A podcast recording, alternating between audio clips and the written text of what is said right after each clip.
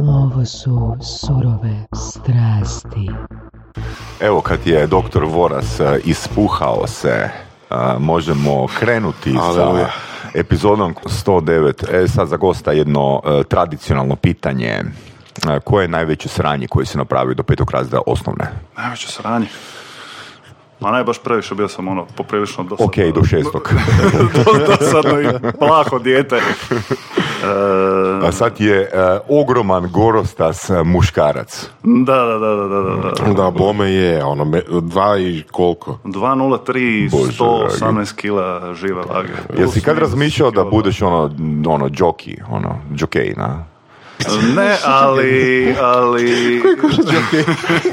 Pa džokej, onaj, na konju, znaš, oni... Pa da, ali oni trebaju Pa, biti sitniji malo. Pa zato pitam, ne? Pa, baš da, ono, jedino, jedino ako ću biti jockey Onak. na, na, na, ono, na biku je. To bi bili super onak primjer sur, za surove strasti neispunjeni snovi. Nisam ovoga uspio biti džokej jer su mi bile duže noge nego konju. Cijeli život se mislio biti za stuntmet, ono, za patuljke u filmovima, ali, ne ide, ne mogu, ne ide. Gledaj, e, bio sam prva generacija kad je bilo ovaj, novačenje za vojsku, jeli, prva generacija kojoj vojni rok nije bio obvezan. I sad ono došli mi u, u ovaj šta je to ono, dom zdravlja gdje se, gdje se ono regrutira, ima ono blood work, bla bla bla i možeš, e, možeš odabrati koju ono, koju ulogu u vojsci želiš. I ti si rekao pilot. e, padobranac i, i topništvo. A ono, čorav i dva metra i stavi me ono, znaš, cannon fodder, topovsko meso, prva linija. Da- da se njih petero može skloniti za mene i da, da po njima rokaj, po meni rokaj, tako da ono, ako ikad dođe do rata, ja ću biti ono, Dobro, štit. jel ti imaš, e, kakav auto voziš? Ne, ne moraš odgovoriti odmah. Znači, imaš ili kabrio ili imaš šiber, na? Niti jedno, niti drugo, Ne. Patetičnu, patetičnu Opel Corsu i Opel Astoru, tako da... Čak nije ni ništa podignuto, cool, a? Ništa cool, ono, ali imam otvoren prozor pa gunim. No, to je onako isto splitski, onako, jel, lakat Da, da, malo da, van, lakat, lakat. E, on glavu gurne, glava ipak, ono... Ja imam toliko duge ruke da mogu vidjeti, ali ono, ili onaj čep za gorivo kroz prozor. To sam, to sam čuo jednu foru ovoga, da Mercedes počinje, dos- da, da Mercedes počinje gra- graditi ove, izrađivati one uže aute. A da? Da Hercegovci mogu oba dva lakta staviti na prozor. Iako sam e, revoltiran e, smjerom u kojem ide Mercedes, jer e, dosta, dosta malo šibara stavljaju u nove automobile, tako da ono, kad su hercegovački pirevi i slično, ono, kroz šta ćeš gurat barjak, e, kroz šta će pijani, pijani kum e, ispadati iz auta i slično. Ne znaju svoju publiku, loš marketing da, od strane da, Mercedesa, jako, jako loš. Da, da. Marko Pačar dolazi nam po preporuci Marije Šepac iz The Guardiana, uh, M moje klijentice, M djevojke koja me savjetuje oko uh, marketinga i ono već tri mjeseca kaže ono moraš zvati Marka, Marko je super, Marko je cool, Marko je ono baš je onak dinamičan govornik. Pozdrav Mari. Da. I ni dva mjeseca I kasnije, niti dva mjeseca kasnije, da, evo ga. to samo govori koliko puno imamo gostiju pripremljenih već, jel, unaprijed, Tako je, koliko smo organizirani, sistematizirani, skalabilni. sustavni, Skalabilni, skalabilni. da, da, da. Gosti čekaju, evo, čekaju mjesecima da dođe na red. Da, da, tako je, tako je, da. A, susjed e, ovdje iz Haba, Tako je, da. ovoga, radio je mm, prethodno u The Guardianu, tamo se je upoznao, ono, da, znam dosta NLP ekipe, znači Slavena, Bok, ljudi, Toni, Marija, Marin, Da, pola firme. Da. Kod tebe. Da, a, i još pola treba doći. Ovoga. I ovoga, mm, znači, odlučio si pred nekoliko mjeseci, koliko 5-6 mjeseci, otvoriti svoju firmu sa Da, dva, da, pa- dva partnera. Inače moram još jednu stvar prokomentirati, ono na YouTube sam vidio jedan video, imao si kožnu jaknu nakon neke konferencije, onak si pričao na engleskom. malo edgy. Da, bio si, bio si baš cool. Kje se dogodilo? Skinuo sam kosu. Otvorio sam firmu, ubilo me u pola godine i ono, više nisam cool, sad sam samo prazan i umoran. I prerastao si kožnu A gledaj, to je bilo, ovaj, to je bilo predavanje na ekonomskom, tako znaš kako ono, za studente i za studentice moraš biti malo cool. Ja, okej. Ovako za vas dvojicu, ono, bez uvrede. Ma, imali smo, Nema tu potrebu. ono. imali smo, imali smo gošću malo prije koja je Peteru epizoda 108 koja je rekla ono da žena i muškarac zapravo Ne, ne, ne- nebitno gdje, ali mora ono uvijek biti u odjeći koju, s kojom se osjeća seksi. Na. Znači ti uh, rušiš to pravilo. Ne? Marta. ja sam o Martama. Ko su tvoje Marte? Ko su moje Marte? Ne. Kako misliš? Marte, Marte kao, jel Marte kao žene? Znači, dvije Marte. Martesice. Martesice? Da. Dobro, nemamo video, nemamo video podcast, to moramo. imam, imam uh, Marte na nogama. Snimit ćemo kasnije za dokaz. Koliko je hrabrosti ili ne bilo potrebno da iz eh, jednog, eh, hajmo reći sigurnog, ali mladolikog okruženja da je Gordijan, eh, odlučiš otvoriti svoju tvrtku? Pa, iskreno, mislim da je čitava ta priča o hrabrosti malo, malo Prenapuhana, mm. i prenapuhana. Ne, ne u smislu da ljudi koji kažu da trebaš biti hrabar, da otvoriš firmu, da, da nužno lažu, to je istina definitivno, ali znaš, imaš tu, i dosta razmišljam o tome koliko je ta neka popularizacija biznisa i popularizacija uh, ono, direktorskih pozicija, grinda i hasela u jednu ruku jako dobra jer ljudima daje perspektivu koliko je u principu ono, trebaš se okuražiti u životu i otvoriti svoju firmu, zašto ne ako imaš, ako imaš potrebu za tim, ali često imam osjećaj da to ide u jednu potpuno drugu krajnost gdje se, gdje se biznis prezentira kao nešto gdje ono, samo najjači opstaju, ono, go hard or go home e, i slično. Ono. Ima ljudi koji su jednostavno zadovoljni, otvoriš firmu, dođeš do nekog prosjeka. Mislim da u, u nekoj zdravoj ekonomiji Hrvatska je rubno zdrava ekonomija, nije ni hrvatska ekonomija toliko loša koliko, kako me ljudi vole predstavljati. U nekoj zdravoj ekonomiji da mogu doći do razine gdje su ok i zadovoljni time što rade bez nekog enormnog, enormnog truda. Što znači da sad treba imati hrabrosti ako želiš ići korak dalje, ako želiš stvarno napraviti nekakvu ovaj, Jel to onda firma kao nekakav ono medij ekspresije, samo, samo izražavanja? Pa nekim ljudima je, nekim ljudima je, ja ne mogu, ne, ne volim nikad nastupati iz neke ono moralno superiorne pozicije i reći to je dobra stvar ili to je loša stvar. Osobno, osobno se ne vidim u tome, osobno mislim da, da kao osoba predstavljam više nego, nego vlasnika firme i ne želim da me se u životu percipira isključivo kroz firmu. To su oni ljudi koji, Dobro. s kojima sjedeš na cugu i samo o poslu pričaju, samo o firmi pričaju. To je super stvar, znaš, guramo ekonomiju prema naprijed, zapošljavamo ljude, donosimo vrijednost. Ono, zdravo je, zdravo je za, za društvo općenito, da, da nismo imali ekonomski napredak kao društvo, ostali bi dalje ono, zaglavljeni u poprilično primitivnom e, stadiju razvoja, ali e, kreirati svoju nekakvu osobnu personu isključivo kroz firmu mi se čini dosta, dosta pogubnim. Ono, ljudi izgube nekakav osjećaj identiteta, čak i ono nekakvoj društvenoj dinamici počneš razmišljati ko su ti stvarni prijatelji, ono, Ko su klijenti? ko su klijenti i slično. Opet kada ne mogu nastupati iz neke ovaj, hoh e, moralne pozicije pa reći to je apsolutno dobro ili apsolutno loše, ali to nije nešto Dobro, dobro. čemu se S obzirom da si načeo tu temu, onda ćemo te pitat koja je za tebe esencija života. Koja je esencija života? E, biti sretan. Kuš, mislim da je, da je u životu najviše, ono, najbitnije biti sretan e, i svojom srećom idealno ne umanjivati Ok. sreću druge osobe. Kad si ti sretan? Kad sam ja sretan? E, kad pobjedim nekoga u obaranju ruke. ne, to me vratilo malo pre na- Kompetitivni sport, a? To- to na e, dječjim rođendanima radiš? Podsjetilo me, podsjetilo me na onu priču najvećeg sranja koje sam napravio kao dijete. Kažem, bio sam dosta, dosta plaho dijete, dosta dosadnog dijete koje ono je bilo ukopano u knjige, u igrice, nisam se baš nešto ni pretjerano družio sa drugom djecom, tako da ono nije da sam radio neke gluposti jer nisam imao gdje radi gluposti. Ali ovaj, kao djetetu koje je plaho i dosadno uvijek imaš nekakvu tražiš e, eskapizam i idole u nečemu što je onako dosta, dosta, dosta karikaturno. Za mene to bio recimo ono Schwarzenegger i dan danas ima dosta ono vividnu scenu iz e, prvog Predatora odmah na početku ka Schwarzenegger sa onim e, Aha. svojim prijateljem, oni crnce kad obaraju ruku, znaš koliko mi je to bilo fascinantno kod djetetu. I onda ono kako sam s godinama, s godinama rastao i do, dosegnuo ono i džinovske, rastao, džinovske rastao. proporcije.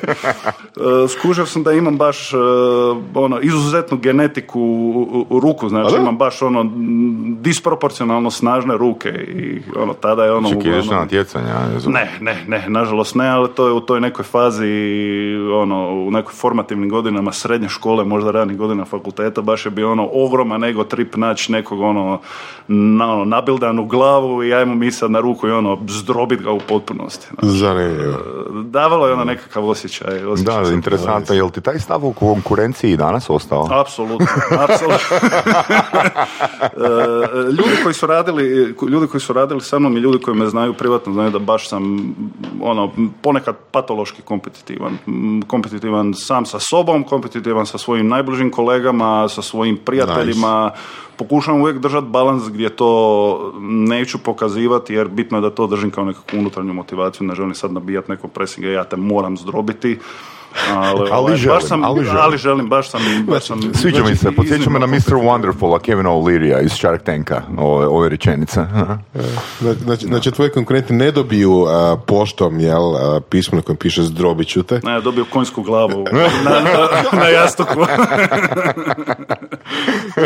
to, je, to je ona glava, to je ona glava koju je zdrobio kad je, pro, kad se probao na konja. A jebi ga, već je mrtav konj, pa ajmo i glavu pozvat konkurenciji. Da, da. Ali uglavnom, čisto da se vratim malo na početak, e, opet na to pitanje hrabrosti, jer ono, ljudima je dosta zanimljivo pošto smo pokrenuli novu firmu, pa je ono, relevantno je pitanje, je li, e, trebaš imati dozu hrabrosti, definitivno, Mislim da u ovim godinama i u ovoj industriji ne trebaš biti toliko hrabar jer ruku na srce ono ulaganja u sve to su relativno niska. Meni osim laptopa ne treba puno toga.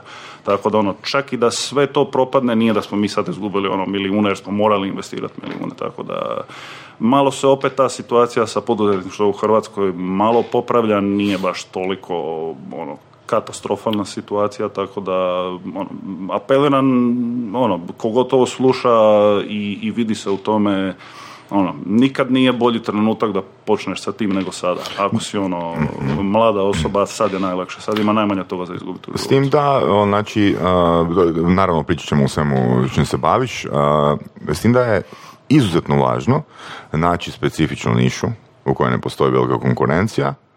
I druga stvar, ono recimo za razliku od fotografa, imali smo par fotografa, znači uh, ulaz vaš je ono financijski kao što se spomenuo onak poprilično nizak jer da se ne- netko postane profesionalni fotograf treba mu joj 50 plus tisuća kuna tebi zapravo treba laptop a opet recimo u edukaciju uh, pa mogli bismo čak reći ako želiš biti ekspert isti je broj sati koji ono svi mi moramo uložiti da, u nečemu postanemo da, eksperti Da, Da. Gledaj, prodaješ, uh, ono, prodaješ pamet, tako reći, Mhm. ništa drugo nego ekspertizu, prodaješ nekakve modele, prodaješ pristup, ali sve je to dosta lako digitalizirati, tako da ono, postoje tu naravno alati kojima se mi služimo, ti alati koštaju, ali ono, nije, ono, ako propadne firma, u što stvarno ne vjerujem, ali ako propadne ništa, prekineš pretplatu na alate i to je to naš više troškova. Nije da si ti sad kupio strojeve, propala je firma i sad moraš naći način da prodaš te strojeve i slično, bla, bla, bla. Da, to je, to je zanimljivo. Mislim, većina ljudi kad priča, u Hrvatskoj mislim, jel, kad priča o firmi ili tako nešto, pogotovo ako je starije generacije, imaju to u glavi sliku nekakve sad ono hale, strojeva, ureda, nešto jako fizički, nešto jako ono intenzivno za, za broj radnika, za, za ulaganje ili tako nešto. Dok je vani, mislim, osim ako neko baš nema, ne znam, trgovinu ili baš neku proizvodnju, ne znam, ono, cvjećarnu ili nešto, a, usluge, jel, pogotovo usluge su izuzetno lagane za početak, za počet. jel? Da, da, Zati ali- laptop. Ali imaš uh, jednu zanimljivu stvar, a to je što uh, svaki dodatni zaposlenik koji ti uđe u takvu firmu uh, svoj primarni, primarni kapital drži u svojoj glavi.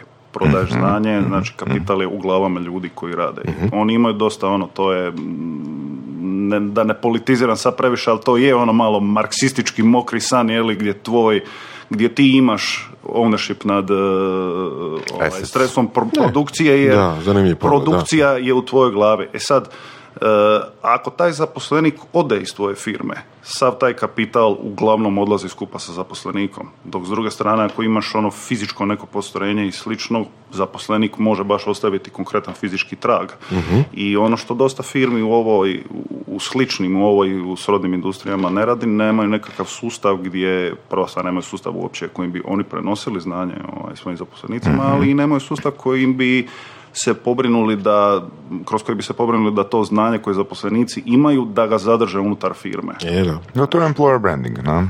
Pa u jednu ruku da. I edukacija i. Da.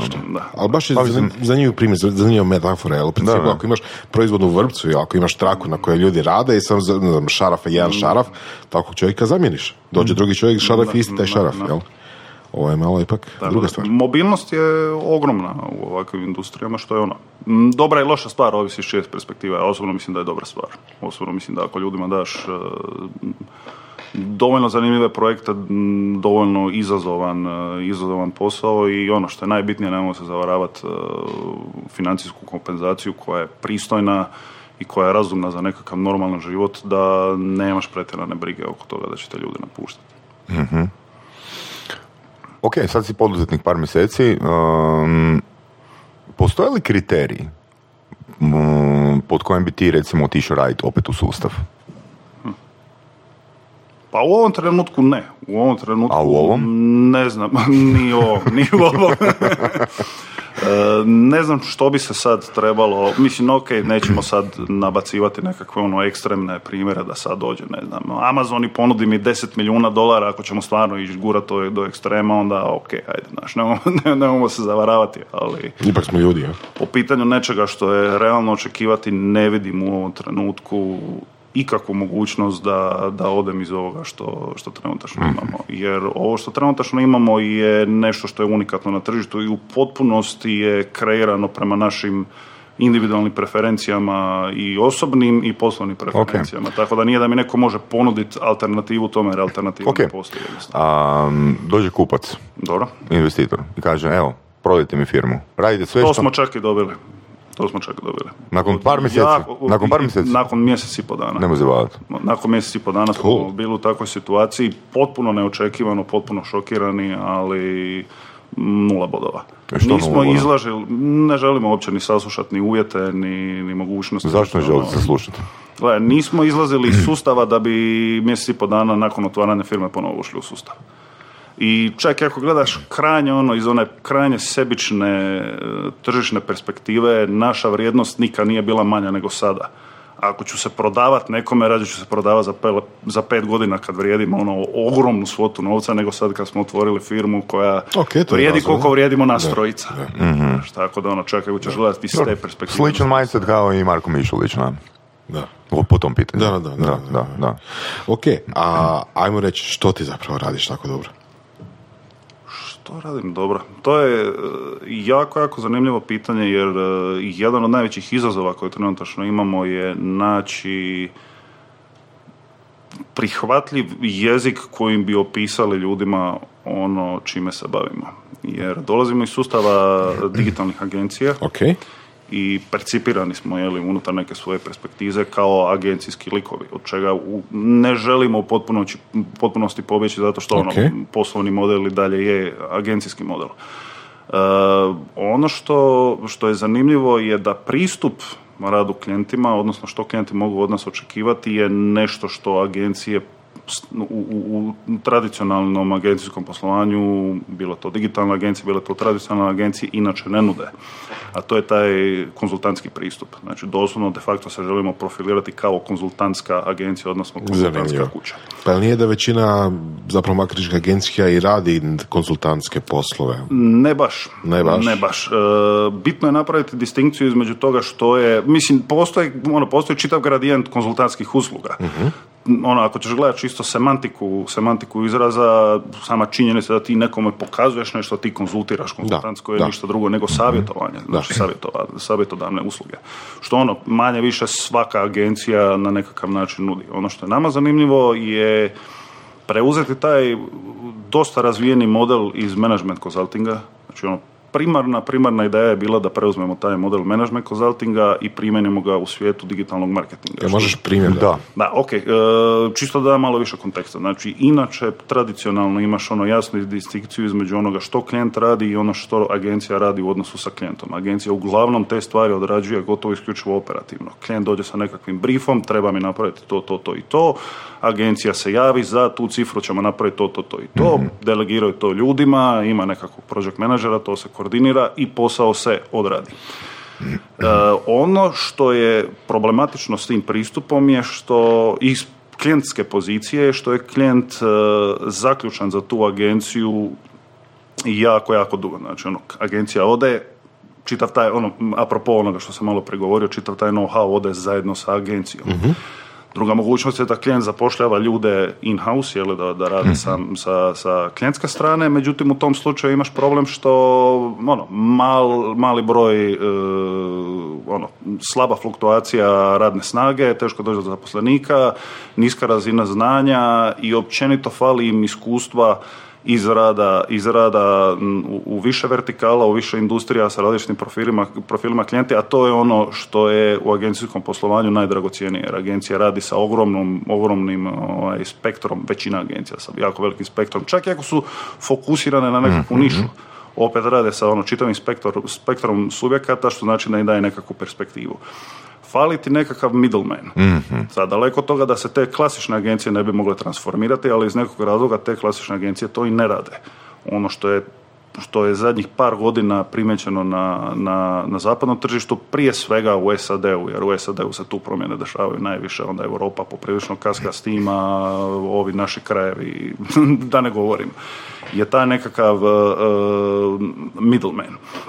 I sad e, proučavali smo bili kako funkcioniraju te najjače konzultantske kuće na planeti, ono ne znam, Bain, e, McKinsey, Boston Consulting Group e, i slično. I, i ima ono, kad smo se čuli jučer bili, onda sam, onda sam baš to malo govorio, E, zanimljivo je recimo čitati iskustva ljudi koji su radili sa McKinseyem i sa, sa, sličnim, sa sličnim konzultantskim kućama. Znači, ono, u stilu mi smo ono prekaljeni veterani industrije, u industriji smo 40 godina, treba nam pomoć, platimo ono ogromnu svotu novca da dovedemo neku konzultantsku agenciju, šta se dogodi, oni nama pošalju ono nekakve šmrkavce koji su tek završili fakultet, ono djecu, tako reći, ovaj, u odjelcima da nam Da, idu da, po da. uredu i da nam ono dijele pamet i ono baš To je, to je neka stereotipna slika konzultanta kod nas općenito. Pa i, Da, i- je, ali postoji, postoji ono method to the madness. Da, da. Zašto to uopće tako funkcionira? Eliminirajući činjenicu da su mlađi konzultanti jeftiniji od senior konzultanata u da. Mhm. Senior konzultanti naplaćuju enormne iznose, tako da ono trebaš malo diversificirati, ali senioritet. Uh, ono što funkcionira kod takvih uh, konzultantskih kuća je, i kad uđeš unutra stvarno, stvarno to vidiš, uh, je činjenica da oni imaju toliko apsurdnu količinu modela da je to ono zastrašujuće i predivno u, u istu ruku. Znači, to je proces za procesom, za procesom, za procesom. Svaka pretpostavka, svaki odgovor, svaka definicija, svaki izračun se radi kroz baš ono jasan flow, jasnu metodologiju, jasan proces. Znači, ono baš smo gledali simulaciju, recimo kako McKinsey pristupa problemima na korporacijama ono koje lončaju proizvoda u vrijednosti od nekoliko milijardi dolara. Osnovno postavljaju se imamo problem sa lansiranjem nekakvog proizvoda. U čemu je problem? Postavljaju se hipoteze, postoji čitav, ono, čitava metoda kako se postavljaju hipoteze, pa onda metoda kako iz hipoteze izvući subhipotezu i na kraju dobiješ jednostavno ono, ogromnu, ogromnu matricu pretpostavki koji onda oni šalju nazad u centralu i na temelju toga rade izračune i na temelju toga rade nekakvu ovaj, poslovnu, poslovnu strategiju. Tako da ono, to što su oni poslali nekakve golobrade šmrkavce ne znači da, da, da rade nužno lošu stvar. Oni prva stvar odabiru naj, najbolje moguće talente. Oni dovlače momke i cure sa Harvarda, sa Oxforda, sa MIT-a, ne znam, to su ono top talenti lumeni koji imaju, ono, imaju intelektualni kapacitet da, da, da probave tako nešto, daju im te modele i oni kroz te modele mogu izvući dovoljno odgovora i dovoljno informacija da tebe usmjere u pravom smjeru. Ono što ja recimo volim reći za, za takav pristup je za svako, znači, znači svako ko je ikad u životu imao priliku raditi sa, uh, ovaj, sa psihologom, na konzult, sa ozbiljnim psihologom u nekakvim psihološkim konzultacijama, znači ono, o, ovisno terapiji, je li?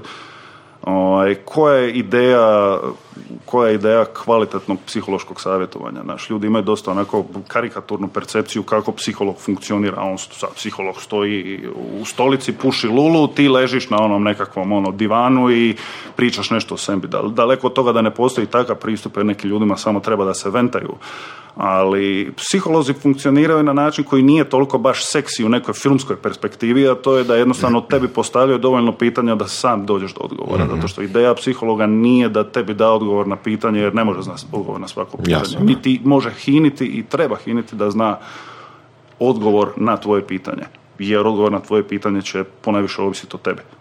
Ovaj, ali ima jako dobru metodu, jako dobru strukturu da tebe natjera da dođeš do odgovora na svoje pitanje. To je ono u najkraćim crtama nešto što mi želimo postići i sa klijentom. Znači to nekakav konzultantski pristup gdje ćemo izvući maksimum iz njih sa velikom ovaj, specijalizacijom na digitalni marketing. Nemamo se zavaravati ni da mi ulazimo sad u management consulting, u business mm consulting, eh, on, isključivo u segmentu digitalnog, digitalnog marketinga sa ciljem da njima ponudimo baš operativni framework, nekakav model kako kako je kolega rekao, fantastično ono, zvuči, zvuči redikulozno u jednu ruku, ali kad malo bolje razmisliš, ono, to je baš divna, divna konstrukcija, kao, ono, sastavljali smo strategiju za firmu i koji je, koji je cilj naše firme i onda on govori cilj naše firme je da sami sebe ostavimo bez posla što je meni ono fantastična mm. konstrukcija, jer ako si ti dobro odradio svoj posao kao konzultant, ti si nepotreban onda. Znači, implementirao si tu promjenu i idemo dalje. Da.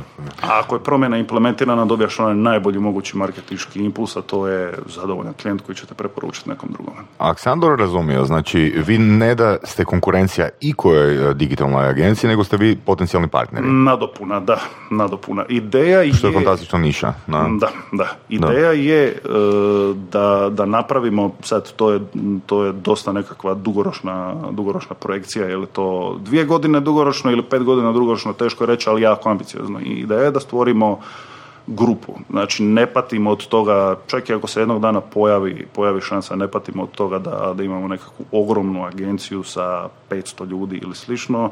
Ideja je da jednostavno imamo grupu partnerskih agencija i nezavisnih jeli, suradnika, nekih freelancera, konzultanata i slično, koji će nastupati pod jednim brendom, odnosno pod brendom Granular Group, mm gdje će imati jako visoku razinu autonomije, da odrađuju svoju ekspertizu na način na koji oni to žele. Jedino što mi definiramo kao, kao vrh piramide te grupe su modeli po kojima se treba raditi. Znači, postoje nekakvi vrhovni modeli, vrhovna metodologija, i dok god se radi po tim modelima ti imaš nekakav quality assurance da ovo što ti preporučaš klijentu, odnosno što guraš kao dio, dio tvoje grupe će isporučiti kvalitetu koju si ti predvidio tom, tom mm metodologijom. Okay.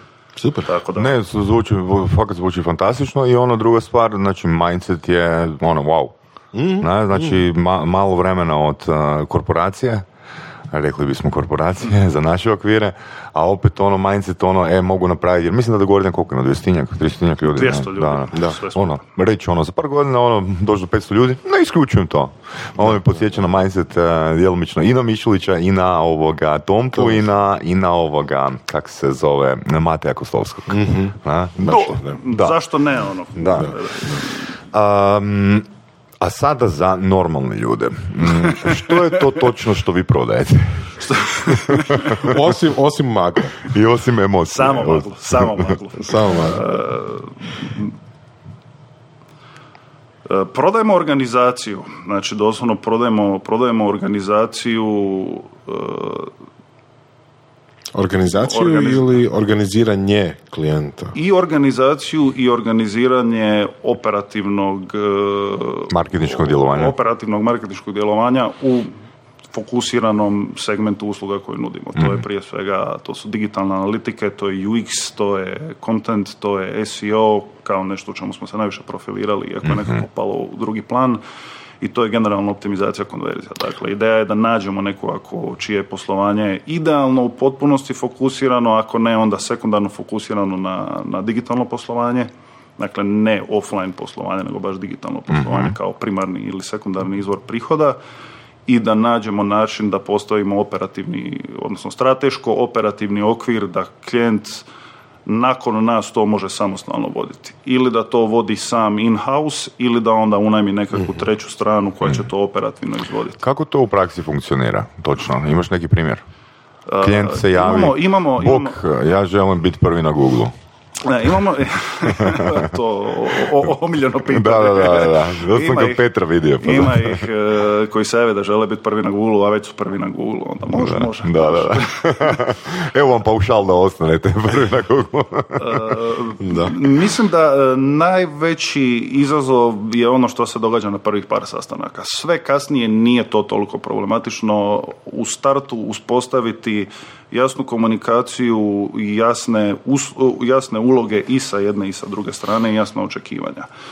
E, Problem na koji nailazi dosta tih konzultantskih, e, konzultantskih kuća je otpor unutar organizacije, otpor prema promjeni. Nekad je otpor zato što ljudi ne žele izaći iz svojih e, postojećih obrazaca razmišljanja i djelovanja, što ne mora znači da uvijek moraju. Znaš, ono, mo- moj problem sa digitalnom industrijom je što ponekad mi se čini da digitalna industrija pošto poto želi biti disruptivna. Znači, ako vi imate nekakav zastarjeli model komunikacije, nemojte to koristiti, morate koristiti ovo. Zašto? Zašto? Nekad i zastarjeli model komunikacije, ako je dobro implementiran i ako ljudi imaju dovoljno dobar razlog da ga koriste, je efikasniji. Ne treba biti ono, pod navodnike, disruptiv samo da bi bio disruptiv. Treba uvijek odabrati najbolji mogući model djelovanja jel, i komunikacije i rada s obzirom na ono što klijent preferira. Ja ne mogu doći u firmu koja ima, ne znam, e, postrojenja gdje rade skladištari bez urade ikome i onda sad reći, ok, naše istraživanja su pokazala da vi morate koristiti Slack za komunikaciju. Ako ljudi to ne koriste. Naravno, postoji taj impuls da je to što ljudi nešto koriste, ne znači da ne bi trebali imati nekako organizacijsko restrukturiranje, ali treba biti ono jasan oko toga zašto se uopće radi nešto što se radi. Jer ima osjećaj da dosta često tim stvarima te agencije kao da pokušavaju opravdati svoje postojanje. Jer ono, imaju problem s tim da kažu ovo vam nije potrebno. Jer ispada naš ono, ako kažeš da nešto nije potrebno, ispada da ne znaš. U podcastu Surove strasti upoznajemo ljude koji su strastveni u onome što rade. Ovo je podcast za preživljavanje u surovoj stvarnosti. Pridružite se Saši Tenodiju i Ivanu Vorasu u otkrivanju što pokreće uspješne, motivirane ljude. Ljude koji su strašću, predanošću i vizijom postali kreatori vlastitog, a i naših života. I ono najvažnije, saznajte kako su to napravili. Slušajte Surove strasti. Nekad nešto stvarno nije potrebno implementirati. Tako da ono, ne treba implementirati promjenu da bi ona bila sama sebi svrha. Treba Da. implementirati promjenu kad je ona stvarno potrebna. Da, i kad je praktično, jel? Tako da ono, postavljaš, postavljaš te, te neke pretpostavke i očekivanja ovaj, odmah u startu. Bitno nam je da na svim razinama organizacije da postoji konsenzus da se želi ući u to. Koliko je to često kod klijenata? E, Za sada iznenađujuće, iznenađujuće rijetko. Odnosno iznenađujuće često, ovisi kako formuliraš pitanje. Uglavnom je, javljaju nam se zato što to žele. Da. Sad je pitanje kako možemo to skalirati. Javljaju nam se ljudi koji nas znaju i koji su već prije željeli surađivati s nama. Ili sad, nakon što su čuli da smo otvorili firmu, žele surađivati s nama, pa znaju što mogu očekivati. Da, da, da, to je ok, ali Kako recimo to, to da postoji konsenzus na svim razinama firme mi se čini jedna od, jedan od To je najveća, težih to je najveća zapreka u svemu tome. Operativne stvari nisu problematične. Znaš, operativno postaviti nekakav okvir za SEO, za analitiku, Da, to je najmanji dio posla. Znate i sami, najteže od svega radi sa ljudima. Najteže od svega je mijenjati ljude. Ali ljudi su na kraju dana ono što koristi te alate i što radi taj posao. Tako da ono, alat je ništa drugo nego alat. Tako da ono, ti ako želiš napraviti promjenu kako organizacija neka, bar unutar marketinga kako, kako ona funkcionira, ti trebaš prije svega postaviti, odraditi promjenu kako ljudi se odnose prema tome. A alati i operativne stvari, to su na kraju dana samo 20% Mislim, posla. standardno je da da svaka takva promjena ili svaka takva nova, nova strategija, novi, novi iskorak ide, odnosno treba ići top down u principu, ono, Da, dobiti od da, menadžmenta prvo, pa onda to spustiti na sve razine ispod. Da. Koliko to u praksi kod vas vidite E, zapravo? Jako dobro, za sada jako dobro, jer e, mislim da smo nekako ono razvili dobar senzibilitet prema tome kako se treba postaviti na određenoj razini firme. E, ne možemo očekivati da ako ćemo ući u nekakvu firmu i mijenjati njenu strukturu, odnosno kako pristupaju organizaciji marketinga, ne možemo očekivati da će nekakav junior marketing ekspert imati ista očekivanja, iste želje, iste preferencije kao okay. je direktor marketinga. Ako je direktor marketinga fokusiran, uglavnom kad idemo organizacijski, fokusi su potpuno drugačiji. Direktor marketinga uglavnom odgovara upravi, a uprava od direktora marketinga traži smanjenje troškova, povećanje prihoda. Sve drugo su uglavnom irelevantne stvari tako da ono, ako pričamo sa direktorom marketinga ili direktoricom marketinga, fokus je na te stvari. Kad idemo na niže razine, prosječni, naravno imaju iznimke, ali prosječni nekakav intern ovaj, unutar marketinga, njihov primarni motiv je da zadovolje osobu koja je njima nadređena mm. i onda trebaš uvijek saznati, mislim to je osnova i prodaje, kad ideš prodavati nekome, uvijek pitaš što osoba koja je iznad tebe očekuje od tebe. Jel bude situacija da, da, ne znam, da treba implementirati neku malo veću promjenu, a da recimo da upravo ne želi raditi apsolutno ništa? Za sada ne, ali imali smo, imali smo iskustva, iskustva s time i prije toga. Tako da ono, to, to se znalo dešavati, to su e, naj, ono, bitno je u startu razjasniti sebi i, i gdje ljudi rade grešku, ono, kad nađu takvu nekakvu zapreku, a priori dolaze sa pretpostavkom klijente, debil klijent ne zna ništa. Po meni da to jako, jako djetinjasti pristup, ono, ne možeš, prva stvar u uslužnoj djelatnosti, ne možeš klijentu da je debil, da je glup, jer da su glupi, da su debili, ne bi izgradili firmu na kraju dana. Znaš, mislim, to su ljudi, moraš opet imati nekog respekta prema njima. Možeš reći, klijent je problematičan. E, Ili izazovan. Izazovan, izazovan. da, da, da. Ovaj, neke promjene se ne žele implementirati zato što se zaista istinski ne žele implementirati.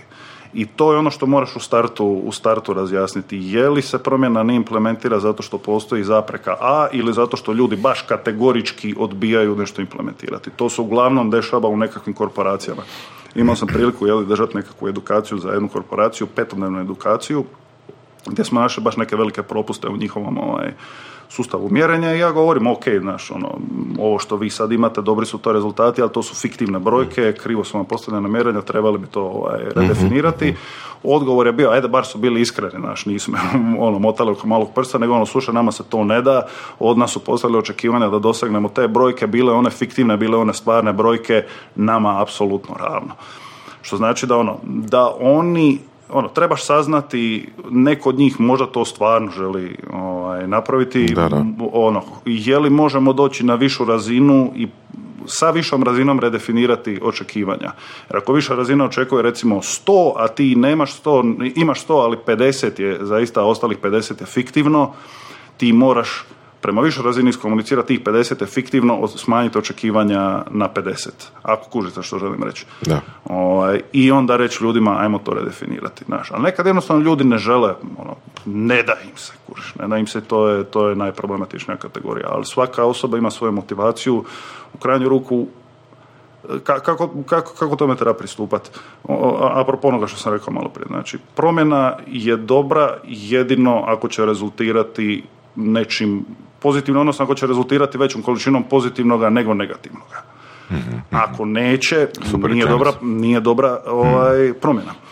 Znači, ako ti zaista želiš ovaj, uvesti promjenu, bilo kojeg tipa, organizacijsku, operativnu ili slično, ta promjena mora biti ljudima mora biti u interesu da oni implementiraju. Da, Povećat će vam produktivnost, smanjit će vam vrijeme koje trošite, povećat će vam prihode. Ako uspiješ prezentirati to na taj način, mislim da nećeš imati ogroman otpor u organizaciji, jer ono, zašto ne? Da, i to na svim razinama. Mislim, to isto da. treba reći je ono... Pojedinačno. Svako pojedinačno mora biti zainteresiran da tu promjenu da se napravi. Jel to je stvar komunikacije? Jel Apsolutno. Ali od koga, jel, jel, vi implementirate te komunikacijske obrazce onda kako će se komunicirati komunicirati s pojedincima unutar sustava ili... E, da, da. E, ono, ovisi kako, kako definiraš komunikaciju unutar organizacije. Mi nismo komunikacijski treneri, mi ne mhm. držimo treninge kako treba komunicirati jasno, kako treba komunicirati svoje... Kako, ali kako da se složi rečenica da pojedina osoba osjeti svoj osobni benefit kao rezultat te promjene koje se vodi? Kako bolje surađivati unutar mm organizacije. mm Znači, postoje baš jasne komunikacijske barijere unutar svake organizacije. Što organizacija veća, komunikacijske barijere su veće. mm To uglavnom nastaje li, zbog glomaznosti samog sustava, ponekad zbog ono korištenja buzzworda ili slično, ponekad zbog metodologije. Mi u svojoj firmi a ono, ne da nismo korporacija, ono, znači mikrofirma, tako reći, mi imamo komunikacijske barijere. Nedavno smo bili pričali o poslovnom planu da bi skužili na kraju dana da, na kraju da svako od nas trojice misli na potpuno treću stvar kad kaže ovaj, poslovni plan. Mhm, mhm. Odnosno što za nekoga podrazumijeva mhm. poslovni plan. To su, ovaj, to su tipovi komunikacijskih barijera koje trebaš, koje trebaš srušiti. Znači ponuditi ljudima jednostavan, brz, skalabilan, kvalitetan model inter, interdisciplinarne, interodjelne, da se tako izrazim, uh ovaj, komunikacije, da bi ta kolaboracija između odjelima bila, između odjela bila, bila što lakša. To mhm. uglavnom implementiraš kroz, kroz razne modele. Postoji flow za sve, postoji jasan sustav, postoji hjerarhija prioritizacije, to su stvari koje su najbitnije.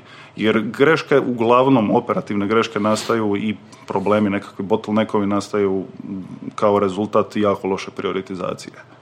Znaš, ako uspiješ naći način da postaviš prioritete, ali prioritete uvijek moraš gledati iz više uglova. Jer mhm. prioritet za mhm. direktora mhm. marketinga nije identično kao prioritet za juniora dizajnera, na primjer. I onda moraš naći jako dobar model koji će spojiti prioritete i jedne i druge osobe.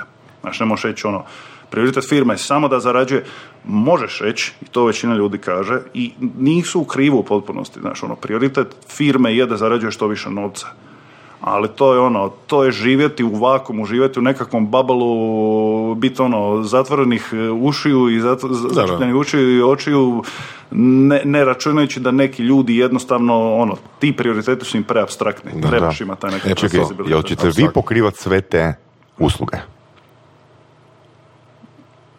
Možeš li Jel, možete, jel imate, imate te alate koji bi mogli utjecati na prioritiza, prioritizaciju? Da, da, znači sve to imate? Da.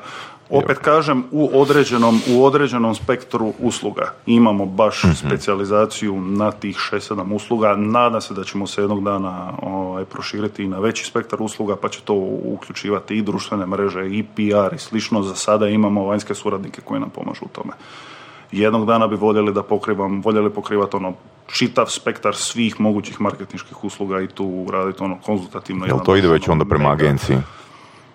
Pa ono, e, ne želim bježati od toga da smo po sustavu rada agencija.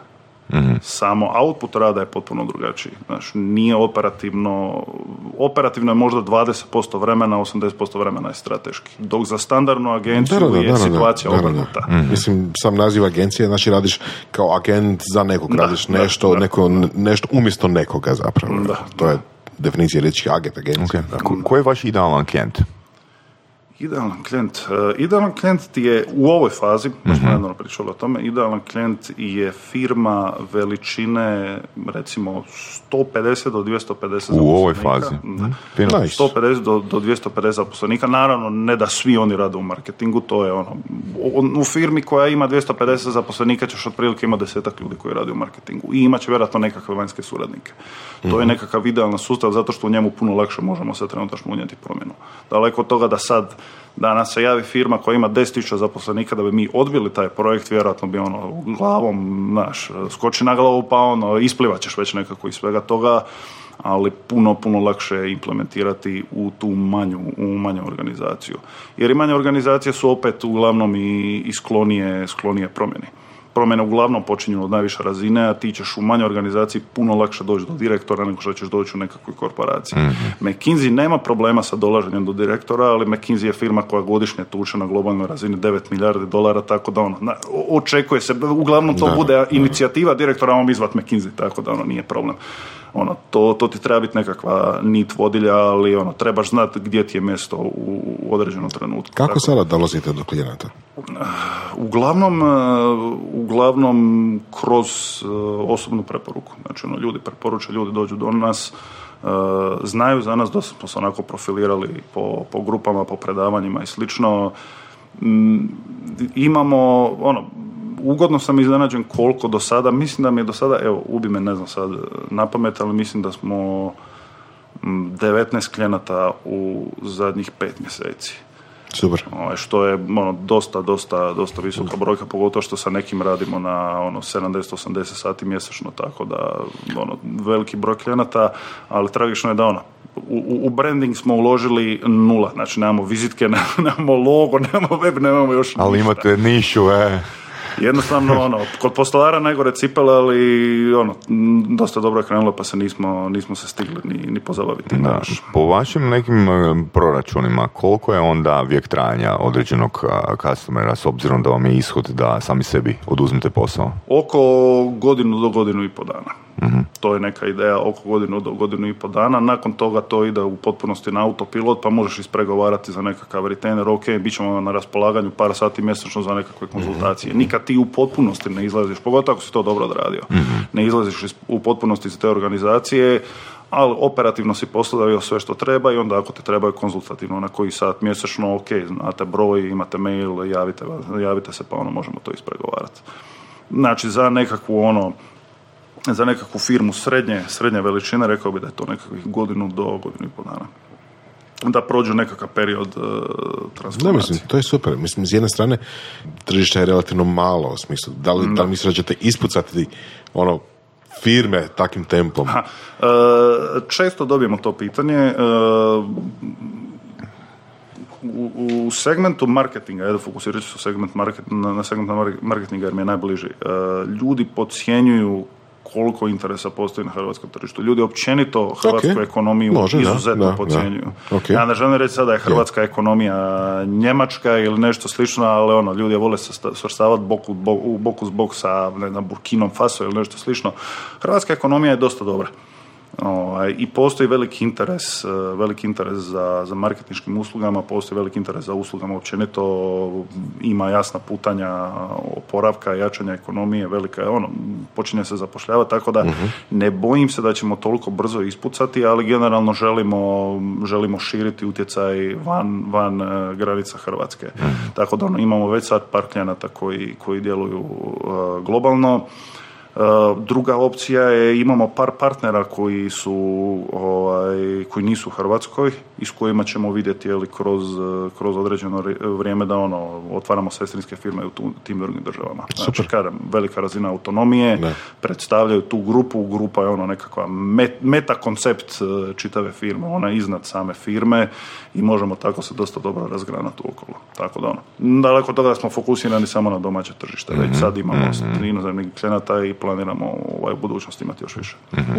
Možemo li ući malo u proces ka- ka- kako taj set usluga bi funkcionirao u Mm, praksi? da, da, da. Može. Znači, dobivate upit ili, ne znam, nudite neku svoju uslugu i ajmo reći ono, dogovorili ste i krećemo zajedno raditi. To je nakon tih sastanaka inicijalnih koje ste napravili. Što je sljedeće što vi radite? Da, e, inicijalni sastanci su varljivo bitni, čisto da počnem sa inicijalnim može, može. sastancima. E, ono što sam uočio da recimo veliki broj agencija radi pogrešno je što dosta mm, dosta se ono ad hoc odrađuju inicijalni sastanci i dosta se ad hoc odrađuje e, inicijalni briefing klijenta. Inicijalni sastanci su ono ekstremno, ekstremno bitni zato što prva stvar tada imaš najveću pozornost e, firme s kojom surađuješ, Druga stvar, na inicijalnim sastancima morate postaviti očekivanje i, uslug, i uloge u čitavom tom procesu. Znači, na samom inicijalnom sastanku ti moraš postaviti očekivanja, baš imaš piramidu, piramidu hijerarhije, znači koja su očekivanja, da piramidu hijerarhije, piramidu ovaj, očekivanja, znači koji su KPI-evi, što želimo uopće ostvariti s ovim, koji su ljudi koji su uključeni u sve to, koji su bili uključeni u sve to, što je rađeno do sada, gdje ste naišli na probleme, koji su bili izazovi, itd., itd., znači moraš ih provući baš kroz nekakvu ono briefing, Da. briefing strukturu. Upoznavanje zapravo. Da. Nakon toga, ovisno opet o, o, paketu, o paketu usluga, ali ajmo reći hipotetski da prolaziš e, čitav, čitav nekakav paket usluga koje nudimo, znači prvo počinje se sve e, na, na dvije razine. Znači prvo pronalaziš, uvijek postoji i njih iz iskustva znaš, uvijek postoje neke stvari koje su ono u kategoriji takozvano low hanging fruit. Znači stvari koje uz malu vremensku investiciju možeš ono, ostvariti dosta, dosta velike pomake.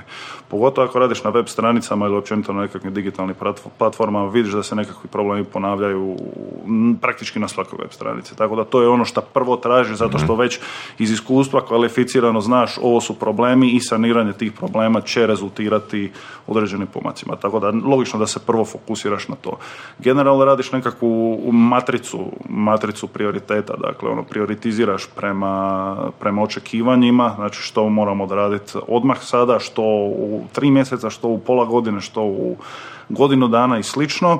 I onda na drugoj osi radiš e, projekciju koliko možeš očekivati od toga u odnosu na, u odnosu na utrošak vremena i novca i tu imaš gradijent, znači stvari koje ne pomažu puno, ali su jeftine, do stvari koje pomažu puno, ali su skupe. Pa radiš doslovno nekakvu matricu prioriteta, radiš strategiju kako ćeš, kako ćeš dalje funkcionirati. Je bila situacija da tipa da neko, da neko želi da radite neku akciju za koju vi znate da nema smisla da neće dati uspjeha, a nešto da, drugo hoće? Da, da, da. to je... Ono, angažiraju vas za nešto, ali to zapravo nadrži vodu. Ako znamo to već unaprijed, onda uopće ne pristajemo, ne pristajemo na tako nešto. Jer smatram da ništa nije vrijedno ne znam kako uopće to kažem. Pa dobro, da, ništa nije vrijedno zdravog razuma i ništa ne vrijedi toliko da ti umireš od dosade na nekom projektu. Da, to kao prvo. Znači da ono, ako ti prihvatiš nešto za što znaš da nema smisla, bit ćeš frustriran. Ja ne želim biti frustriran, niti želim biti osoba koja će svoju frustraciju... Ok, ja to neću raditi, ajde ti to radi. mm Znaš ne želim nekom drugom uzrokovati frustraciju samo zato što će to donijeti novac. Tako da ono, uglavnom u tom slučaju ili se zahvališ i kažeš nije vam to potrebno, mm. A, a ili, kažeš, bilo je takvih slučaja? Bilo je takvih slučaja. Mislim, ljudi se jave zbog nečega i ono, vama to istinski ne treba. Ili vam ne treba u ovoj fazi. Ili na kraju ispadne da imaju očekivanja koja nisu jasno komunicirali u početku, pa onda redefiniramo, redefiniramo ta Koliko je to često? Pa ne baš toliko često. E, mislim da, da ljudi, ne, ne, ne mogu reći da, da vas dvojica dolazite sa tom pretpostavkom, ali ljudi dosta često dolaze sa pretpostavkom klijent ne zna što očekuje, klijent e, klijent će te loše brifirati zato što opet kada dolazi, dolazi sa to nekom dosta stereotipnom pretpostavkom o, o hrvatskom tržištu gdje ponavljam hrvatsko tržište u nekoj standardnoj distribuciji. Dakle, kad pričamo o, ono, o lijevom i o desnom kraku Jasno, ovaj, krivulje, naravno, u Americi ćeš ti imati puno veću količinu tih genijalaca koji su fantastični biznismeni, operativci ili bilo šta, ali u nekoj standardnoj distribuciji hrvatski poslovnjaci su ok, ono, mislim, generalno su ok na nekoj svjetskoj razini. Nisu, znaš, nije da, da klijenti u Njemačkoj su super pametni, znaju sve o tome, a naši su idioti. Da pa će, iz iskustva bi čak rekao da hrvatski klijenti puno, puno više znaju što očekivati, jer jednostavno to je možda, možda faktor ono ulične inteligencije, ne znam kako bi... Da, da, da, to je super, to je super za reći, da. To je Tako da ne dešava se to toliko često jer ljudi uglavnom znaju, mm znaju zašto te, zašto te unajmljuju. mm Stvari u finesama, zato je bitno da odmah u tim inicijalnim sastancima da ono defin, jasno se definira što će se raditi. Možemo proces nazad? Ok, možemo napokon početi sa procesom. Dakle, onda tražiš, tražiš taj nekakav uh, low hanging fruit i simultano s time uh, radiš analizu poslovanja analiza poslovanja ono, teče i ide, ide paralelno kroz, kroz e, više procesa, znači analiziraš poslovanje, analiziraš konkurenciju, analiziraš sve to iz, iz više perspektiva, znači iz content perspektive, iz UX perspektive, iz SEO perspektive, ideš na poslovno HR, na FINU, znači baš pokušaš izvući sve informacije da, da stekneš što bolje dojam o tržištu i o pozicioniranju tvojeg klijenta u odnosu na konkurenciju i na substitute tu možeš baš naći jako, jako, jako puno informacija, mhm. plus pošto ti je fokus na web stranicu, naravno simultano s time radiš analizu, analizu onoga što se dešava na, na samom webu, znači koliko ljudi dolazi na njega, što rade, koji sadržaj konzumiraju, koje proizvode uzimaju, koji su bottleneckovi, gdje stanu, gdje idu dalje, e, koje su zapreke, koji im je nekakav life cycle, koliko troše u prosjeku, koji su, jel takozvani ono, kitovi koji su disproporcionalno veći potrošači u odnosu na druge, pokušaš saznati što više, uh što više o njima i onda na temelju toga jednostavno, kažem, opet uklapaš sve to u modele i na temelju toga radiš nekakvu smislenu strategiju. uh Smislena strategija je nešto što će izvući maksimum, pružiti maksimum, potrošiti minimalnu količinu vremena to je za mene uvijek bila smislena strategija. Znači, ono, smislena strategija nije nešto što će donijeti samo maksimum, jer mhm. ponekad za donijeti mhm. maksimum, za ostvariti maksimum, trebaš investirati maksimum. Tako da, ono, malo je to banalizirano, ali ono, čitava, čitava ideja Paretovog principa je meni, mm, meni fantastična. Sad, je li 20, 80, je li 30, da, 70, da, u potpunosti irelevantno, ali shvatiš da postoje nekakve, nekakve stvari koje disproporcionalno veću korist donose od drugih stvari. Sad opet kada mi imamo, mi imamo neku svoju profilaciju u svemu tome, na kraju dana sve se svodi na, na, na informacije. Znači ono, specijalizirali smo se u tom nekom segmentu informacija i komunikacija i komunikacije, znači ono, koje informacije nudimo uopće na tim platformama i je li te informacije korespondiraju ovaj, namjeri s kojim ljudi uopće se nalaze na nekakvoj platformi, imam, imam jedan zanimljiv primjer, možda malo banalan primjer, ali čisto, čisto da vas u, usmjerim u pravom smjeru. Recimo kad smo radili ovaj, sa jednom bankom i naravno ono, žele povećati prodaju tekućih računa, žiro računa i slično. I jednostavno taj njihov sustav, ta njihova platforma e, po defaultu pretpostavlja da su ljudi upoznati s time što je žiroračun. Znači ona je optimizirana isključivo za ljude, i ne govorim sad iz mhm. SEO perspektive, iako se to je odnosilo i na SEO perspektivu. Optimizirana je informacijski isključivo za ljude koji apsolutno su sa svime upoznati kad je u pitanju žiroračun, doće tu, vidjet će nekakve ono specifikacije žiroračuna, idemo otvoriti žiroračun mm u toj banci. I onda recimo pričam s njima, koji je jako, jako velik segment e, ljudi koji koriste račune, studenti. Znači, studenti otvore račun kao preduvjet za, za student servis. E, prosječni student, budimo realni, znači prosječni 18-godišnjak, 19-godišnjak i slično, nema pojma što je žiro račun, što je tekući račun. Ljudi od 30 godina nemaju pojma što je žiro račun, što je tekući račun, pogotovo ne studentarija. Studenti nisu lojalni brendu, nisu nikad lojalni mhm, brendu, mhm, pogotovo mhm. na dolazeće generacije, osim baš nekim ono subkulturnim brendovima, ponajmanje su lojalni bankama. Znači, ono, bilo koja banka koja hini da postoji nekakav student koji je lojalan toj banci, oni žive u nekakvom ono, babalu. Da, znači, kako ide nekakav flow kod studenta? Student želi otići na student servis. Evo, otišao sam recimo iz Zadra u Zagreb, želim početi raditi što Google, što mi treba za upisati student servis. Ovdje na student servis trebati žiro račun. Uh, ili će googlat žiro račun, žiro račun gdje otvoriti, uh, razlika između žiro i tekućeg računa. Ona stranica koja da informaciju koja je razlika između žiro i tekućeg računa je uglavnom ona stranica koju će taj student sutra dan otići i otvoriti tamo žiro račun. Super. Dakle, da si ja pokušam objasniti. Znači, taj cijeli komplet usluga daje i taj sadržajni dio, znači koji, koji točno članak, koji točno sadržaj generirati da bi nekim putem od deset koraka na kraju potencijalni znači, klijent došao kod tebe. Sve se na kraju dana svodi na, na, na informacije i na to kako ćeš dobro strukturirati hmm. informacije. Kad ti imaš nekakvu platformu ili online ili hmm. offline, ali pogotovo online platformu koja je content heavy, znači ima hmm. nekakvog sadržaja, postoji nekolicina generičkih i možda stotine specifičnih segmenata ljudi koji dolaze sa određenom potrebom na tu web stranicu. Mi generalno radimo distinkciju između tri glavne, ovaj, tri glavna segmenta namjere konzumiranja informacija. Znači, to je informativna namjera, mm transakcijska namjera i navigacijska namjera. Informacijska namjera su ljudi koji su došli na neku platformu isključivo sa namjerom da se informiraju o nečemu navigacijska su ljudi koji su došli ciljano na tu platformu, transakcijska, transakcijska su ljudi koji su došli na neku platformu da odrade uvjetno rečeno nekakvu transakciju. To može biti ili kupovina proizvoda ili pretplata na newsletter ili nešto slično. Conversion. Da, čekaj, čekaj, čekaj. Da li to znači, e, po tome što ti pričaš, da, da stvarno nema smisla pisat uh, blogove ili sadržaj, ne, ne, ne, ne da generaliziram da 100% nema smisla, nema smisla pisat blogove koje koje nisu ovoga, za koje ne postoji dokaz, razlog da će ih itko googlati iz bilo kojeg razloga, da li ovoga informativnog navigacijskog. Apsolutno, apsolutno. Ja smatram da, ja smatram da, da ok, bilo kakva bilo, bilo koja content strategija je bolja od nikakve content strategije. Da, znači, dobro. ako nemaš apsolutno nikakvu, ono, bolje pisat nego ne pisati. Iako bi se o tome dao raspravljati, jer ono, Dobro, pišeš ok. bez plana, Da, da, da, jasno. vjerojatno imaš nekakav oportunitetni trošak. Ili bi mogao pisati bolje, ili bi mogao raditi nekakvu drugu aktivnost koja će ti donijeti veći benefit. Znači, ono, moraš ući nekakvom strategijom. Strategija uvijek treba biti krojena prema određenim segmentima, odnosno što ti očekuješ točno od ljudi, koju informaciju oni žele. I mogu postojati stotine, stotine segmenata ljudi, ovisno o veličini nekakve platforme.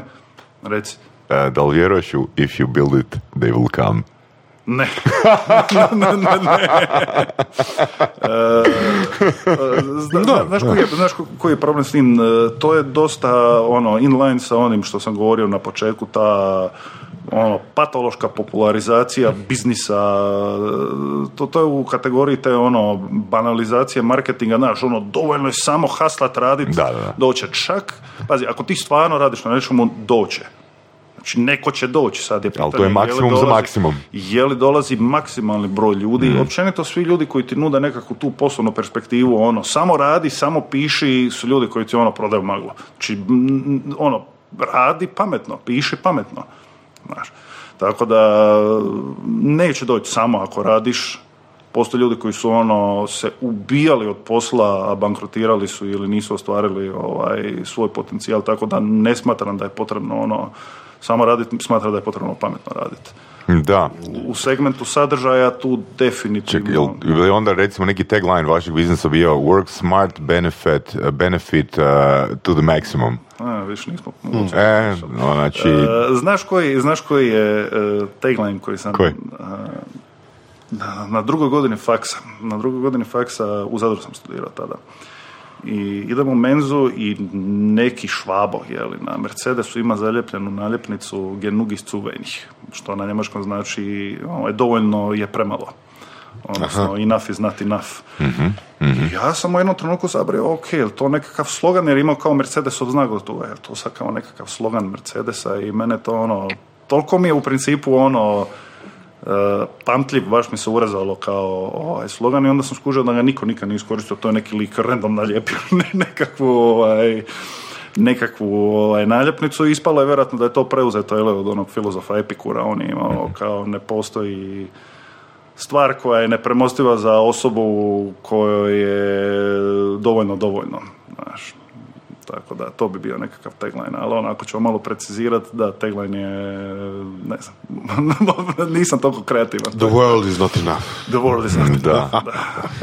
Meni je ovo, fakat, um, baš mi je, ono, jako mi je, kako da se sad izrazim, jer još nisam optimiziran da dam sumu, su, sumu ovoga kaj je do sad rekao, ali meni se čini da je tvoja glava i tvoje vrijednosti su poprilično ono ko taj, ko ti, taj set programa. Jebeno su optimizirani. Ali mislim da si optimiziran, jer mislim da, e, ti kao neko ko se bavi e, edukacijom u segmentu jeli, e, komunikacijskih, komunikacijskih vještina, to je dosta onako tranzitivno znanje. Znači ti to znanje tu u osnovnu logiku možeš primijeniti. E, poanta komunikacije je da ona bude jasna, da ona bude direktna, da ona ne bude dvosmislena, da ona bude upućena pravoj osobi u pravom trenutku I keep it simple. na ono što osoba očekuje, tako da ono tu, tu logiku, tu logiku komuniciranja koju inače primjenjuješ u nekakvoj ono interpersonalnoj ili intrapersonalnoj komunikaciji Mhm. možeš primijeniti i na biznisu. Naravno uz nekakve ono operativne cake, nekakve posebne trikove Jasno, koje vrijede za tu, za tu platformu, ali mislim da bilo ko od vas dvojice bi se dosta lako snašao ovaj, u čitavoj toj priči. Može pitanje. A, surove strasti. Mm, jel možemo probati surove strasti provući kroz a, vaš proces? Čisto ono, primjera radi.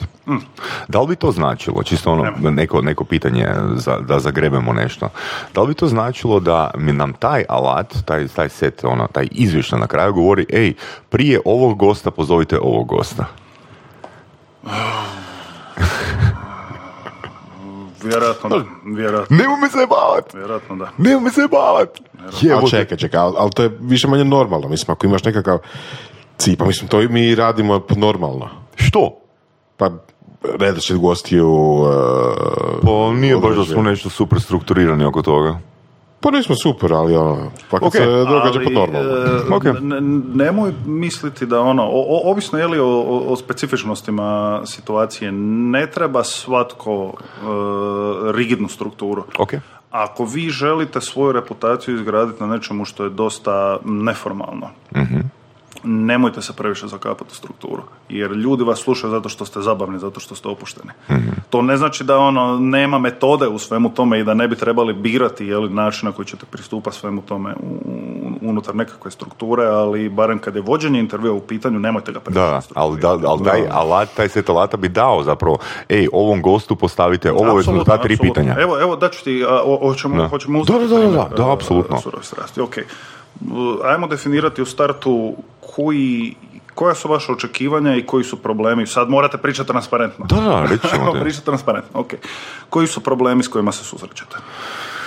Uh, pa recimo ne postoji neki ogroman kumulativni rast slušatelja, ali imamo dosljednost. Znači imamo dosljednost recimo trenutno četiri- 400 plus epizoda dnevno je preslušano. Ok. Da. E, kad kažeš da ne postoji nekakav kumulativni, odnosno želite imati nekakav linearan ili da, eksponencijalno, da, i- da. da eksponencijalno to ide, kad kažeš da ne postoji dosljedan e, kontinuirani rast, je li, koliko Ne, ne, ne, postoji, postoji, trenutno postoji linearan fini rast. Da, da, da. da, ali da, ne ali nije, u onoj nije mjeri u- eksponencijalno, da. E sad, Da. mene zanima na temelju čega uopće gradite pretpostavku da je takav rast moguć. Je li to Ok, ono, ad hoc, pitanje.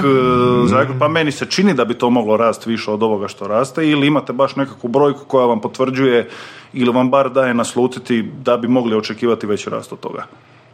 E, Sudeći po vašim licima nije snimano, ali jedino- izgleda da ste to jedino- izvukli ono, eto, čini nam se. Pa ne, ne, ne, mislim, eh, sa pitanje koliko to što nam se čini eh, ispravno ili nije. Recimo tako nešto možemo pretpostaviti prema nekim stranim podcastima, prema nekim domaćim podcastima, ali u principu uspoređujući se sa nekim. Ok. Jel? Ok. Je li imate konkretne podatke, jeste ikad baš ono radili analizu tog rasta ili je to opet samo na temelju nekakve, ako se uspoređuješ recimo sa Perom Perićem koji ima Da. podcast i vidi taj Pero Perić više, deset puta ga više ljudi sluša nego, nego nas. Je li to sve, je li to najdalje e, dokle idete ili baš postoji nekakva metoda uspoređivanja, jer ako ćete vi reći evo nekoga, neko, nekoga sluša deset puta više nego nas, to je samo po sebi jako irelevantna informacija. Koliko ta druga osoba to snima... Da, jer mi nemamo konkurenciju zapravo, znaš, tako da teško je i usporediti. Ne, jako teško. Ne, U Hrvatskoj da. Da, Ali ok, da. ajmo ići, sa, ajmo ići sa pretpostavkom da, da ste ono, kvalificirano odredili da postoji mogućnost da podcast raste recimo 50% svaki mjesec, ali raste 15% svaki Mm, da. mjesec. Samo uzeti to. Može, čisto. može. Jer ako ispadne da, da nema, onda nema ništa ovo dalje smisla. Pa da. Ovaj, ajmo, ajmo uzeti to za primjer. E, ono što, što vam je definitivno u startu potrebno je e, pro- istražiti mišljenje analizirati mišljenje ljudi koji vas slušaju. Znači, ajmo segmentirati to na dvije glavne skupine u ovom trenutku koji su relevantne. Znači, ljudi koji su lojalni slušatelji ovaj, podcasta i ljudi koji su potencijalni slušatelji podcasta. Od ljudi koji su lojalni slušatelji podcasta želimo izvući informacije zašto nas slušate, Ok. što vas uveseljava, što mislite da bi bolje mogli napraviti i što biste u budućnosti željeli čuti. Ljude koji vas ne slušaju možemo segmentirati na dvije podgrupe. Ljudi koji vas ne slušaju jer ne znaju za vas, ergo marketing, ljudi koji vas ne slušaju jer im se iz nekog razloga ne sviđate. Da.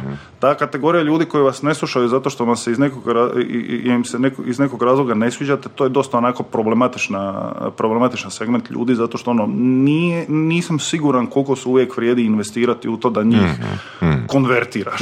Jer jasno, nekad je ok, nekad postoje neke stvari koji smetaju kao vas koji bi mogli lako ispraviti, zašto ne, ali postoje, ne, ne, znam, iritiraju me njihove face, što će se napraviti, ono ići na plastičnu kirurgiju ili tako nešto, jednostavno se ne isplati, tako da, ono, ali svakako, svakako vrijedi saznati zašto vas ne slušaju, odnosno zašto znaju za vas, a ne žele vas slušati. Nemamo dovoljno vremena, nije nam friendly format. Moja pretpostavka, ovo izbacujem čisto iz glave, ne bi trebao izbacivati iz glave jer ono, borimo se protiv toga, ali eto, nema sad... e, za primjer, da, da, da. Moja pretpostavka bi bila da e, ne postoji jako razvijena kultura Apsolutno, podcasta je. u Hrvatskoj, ali postoji dosta veliki interes za YouTube Da, formatu. da, definitivno. Da. Što bi savjetovao, je li, ono, poprilično, poprilično jednostavno da ovo prebacite u format, u video format i da onda bude dostupno i u obliku, u obliku uh, standardnog formatu, standardnog podcasta, ali i na, na YouTube kanalu. Što vam ne bi trebalo, jel, ako gledamo ono, maksimizirati korist uz minimiziranje, uz minimiziranje troškova, sve što vas košta, jel, financijski vas košta kameru, ako nemate kameru, ali ono, staviš tripod, staviš kameru da snima, namontiraš zvuk na to, mm, ajmo reći da ono možete poduplati svoje slušateljstvo uz to da, 5% uz- veću vremensku, vremensku Da. investiciju. Tako da bi to bila nekakva, nekakva preporuka. Zanimljiva stvar su tu ti ljudi koji su vam lojalni slušatelji. Jer lojalni slušatelji nisu ti, oni uglavnom čine manjinu, manjinu slušatelja, odnosno manjinu kupaca, Ovaj, ali oni su ti koji su vam najbitniji u ovoj zadnjoj fazi, ali to je faza nekakvih kao brand ambasadora. Znači, to su ljudi koji će stavljati na Facebook, na Twitter, e, koji će sjest s nekim na kavu i reći, slušaj, imam onaj vrhunski podcast, poslušajte ih. Tako da, ono, Ok, uvijek da, se da. želite dodvoravati pod navodnike ili dodvoravati takvoj publici. Moj savjet je, ok, e, anketa, ne mora biti čak ni online anketa, ako znate te ljude, ono, sjednemo na cugu, popričamo 10 minuta što ti se sviđa, koji je to nekakav savjet.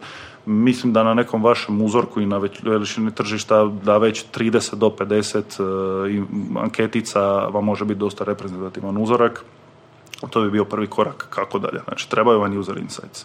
To je ovaj dio koji sam, koji sam preskočio napomenuti da ono, kad radimo sa bilo kojim klijentom, uvijek pokušamo doći do tog user insightsa. To uglavnom bude kroz nekakve ankete. Trenutačno ono, radimo sa klijentom koji ono, samo pucamo ankete, pucamo ankete na webu, pucamo ankete uživo sa njihovom sales službom, e, komuniciramo sa, sa kupcima, naravno, uvijek trebaš ljudima nešto ponuditi. Vas dvojica ste u super situaciji, jer ono, ljudima ste vjerojatno simpatični, niko neće reći e, sješću s tobom na cugu ili popuniti anketu samo ako mi nešto daš. Ono, za firme je to teže, zato što ono, osim ako nisi baš nekakav subkulturni brand, e, ne znam, da, sad Lidl ide anketirati ljude, neće ljudi reći, evo ide na anketu, jer eto, Jel mi se sviđa Lidl, da, da, da. tako da ono, d- želite, želite ovaj, saznati što više o tome. Onda bi recimo analizirao, analizirao eh, sve podcaste. Znači ono, koliko je koji podcast slušan i pokuša, pokušati naći nekakve Uzorke. uzorke, odnosno nekakve jeli, obrazce koji se ponavljaju. To može biti basic, ne znam, eh, uzet ćemo svih 100, 108 podcasta i napravit ćemo nekakvu ono, uh, nekakav pregled. To je dosta time consu- con- consuming, ali slušaj, treba se odraditi, recimo ono. Za svaki podcast u tablici napisat ćemo e, kojim danom je emitiran, na primjer, iako imate neko pravilo, e, je li muško ili žensko, koja je tema, možemo doslovno boja glasa, kolika je distribucija razgovora, koliko smo mi vodili razgovor, koliko je ta osoba pričala, koje je trajanje tog intervjua, koje su teme pokrivane unutra, je koji je nekakav da, generalni da. sentiment. Vi već sad na, raz- na, na uzorku od 108, eh, 108 podcasta možete napraviti dosta, dobru, ovaj, dosta dobar model.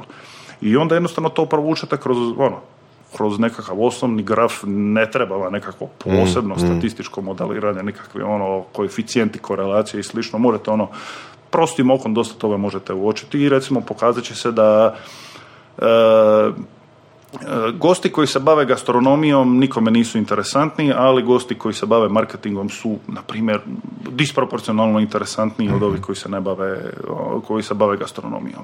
Što vas može odvesti ovaj, u smjeru, ok, to je očito smjer koji bi mogli ići, ali opet onda sad dolazimo do druge hipoteze.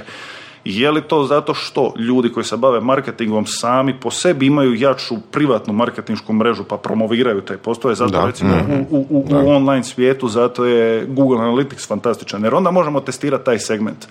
To što su marketingaši slušaniji od gastronoma ne mora nužno znači da su oni zanimljivi ljudi, nego jednostavno sami po sebi imaju svoju privatnu marketinšku mrežu. Ali ako isključimo tu privatnu marketinšku mrežu, ako korigiramo za to, jer to je nešto što je van vašeg utjecaja, osim ako ne idete baš ciljano, ajmo dovoditi samo ljude koji imaju najviše poznanstava, to je vjerojatno najbolja metoda, ali onda ćete naletiti na problem, vrlo vjerojatno naletiti na problem, ono, problem bezobrazne samopromocije koja bi vam se mogla obiti o glavu. Ovaj, onda recimo ako korigirate za tu nekakvu privatnu mrežu biste mogli doći do zaključka pa generalno ako maknemo to ljudi su zainteresiraniji za gastronome nego za marketingaše ajmo mi onda ulagati malo veći marketinški budžet u promociju podcastova za ga- gastronome, na primjer. Znaš, to, je, to su recimo, na kraju dana sve se svodi na to da ono, iz hipoteze gradiš hipotezu, iz, hi- iz subhipoteze gradiš ono, sub hipotezu i tako dalje i tako dalje. I onda vrlo lako dođeš do, do, do, do odgovora koji je najbolji smjer. Uvijek smo se trudili izvući proces iz gosta, a ja mislim, Boras, da je ovo najkonkretniji, najkoncizniji proces koji smo ikad do sad u ikojoj, u svim epizodama Surovih strasti dobili. Da, da, da, i pogotovo primjenjen na nas, ono, Da. surove strasti. Da. Da, znači stvarno, stvarno smo se trudili ono, izvući proces, ovo je, ovo je top, jebote, ono, baš... Ma Kako će kolega Tomislav... Ne, ne, naš, ali stvarno mislim, gledaj, jedno je kad pričaš, a, jedno je kad pričaš, a, napravili smo to, imamo nišu, napravili smo firmu, imamo taj broj klijenata, bla, bla, bla, bla, bla, imamo potencijal do 500, ali sa, s ovim je zapravo demonstrirao ono, svoju ekspertizu koja je Da. nakon ovoga meni je dala ono trust puta pet. Ali metoda je sve. Ti kad pogledaš, e, kad smo pričali jučer, recimo, govorio sam koliko je meni ovaj, taj segment kognitivne psihologije, koliko mi je on zanimljiv. Ono, još preciznije, je li behavioralna ekonomija, koja je ono postala sad nešto što svi puše, bla, bla, bla, nisam toliko otišao u tom smjeru, ali općenito me zanima ovaj, ono, teorija racionalnosti. Znači, e, jesu li ljudi racionalni, u kojoj mjeri jesu, u kojoj nisu i kad nisu racionalni, zašto su iracionalni. E, ljudi su najefikasniji u principu kad postoji metoda u njihovom ponašanju. Razlog zašto postoje, recimo, fantastičan primjer toga su mi uvijek bili stereotipi. Znači, ono, šta god neko mislio o stereotipima, Postoje stereotipi postoje zato što su uglavnom, uglavnom točni. Da. Stereotip ne postoji zato što ono ti svjesno radiš stereotip, stereotip je jako, jako dobar ono kognitivni mehanizam da mozak troši minimalnu količinu ovaj, energije na donošenje nekakvih zaključaka. Shortcut. Što znači da ono, ako želiš biti stvarno dobar u nečemu, o, o- osim u nekim baš ono iznimnim, iznimnim slučajevima, čak i tu nisam siguran, recimo ono tipa umjetnici. Ali mislim da je to više stvar što su umjetnici jako dobri u marketingu i uspjeli su sebe prezentirati kao nešto, nekoga ko jako nestrukturirano radi, radi e, remek djela, ali kad malo uđeš u to, shvatiš da svi uspješni umjetnici su dosta kako da to kažem, dosadni u svemu tome. Znaš, ono, umjetnost je n- ono, vanjskom promatraču najzanimljivija kad vidiš konačni proizvod, ali kad ti gledaš kako ona stvarno funkcionira, skužiš da je to ono šljaka koji svaka druga. Znači, tu postoji metoda u svemu tome. I ako želiš biti dobar, uvijek moraš imati nekakvu metodu, ne zato što ovaj, je metoda sama po sebi nešto dobro, nego zato što ti daje jako dobar okvir da postaneš uvježban u svemu tome. Znači, baš se moraš uvježbavati. To je i poanta kod komunikacije, poanta kod NLP-a, poanta kod svih praktičkih ovaj, komunikacijskih modela, da Sa što manje energije isporučiš. Da, da. jednostavno moraš postati uvježban. Da. Ne radi stvari ono ad hoc improvizirano, nego jednostavno vježba te stvari. Ako nisi dobar Da. u razgovoru sa klijentima, nije dovoljno samo otići na edukaciju o, o tome kako razgovara s klijentima, nego otići na tu edukaciju, izvući zaključke iz toga i vježbati, vježbati, Vježbati, vježbati dok ne postane second nature. I često smo mi, mislim, Boras isto imali neku konverzaciju na temu e, što je to improvizacija. Mislim, improvizacija e, je opet ajmo reći, lažan termin iz razloga jer neko može biti doista virtuoz u komunikaciji, ali ta osoba je, op, ta improvizacija, ta virtuoznost u komunikaciji je opet rezultat i poprilično uprogramiranih modela koji su, koji su, koji su u procesu bili ono jasni. Ne? Pogledaj, Znači, e, e, fantastičan primjer su te recimo jazz glazbenici. Znači ono jazz kao po meni ono vrhovna, ono, m, ako maknemo iz igre klasičnu glazbu, baš vrhovna forma o, glazbene tehnike. Jazzisti su baš poznati, pogotovo jazz glazbenici su baš su, poznati da. su po tehnici. I jazz je dosta, dosta žanr koji jako, jako m, ovaj, favorizira improvizaciju. To je ono, to je dio jazz kulture.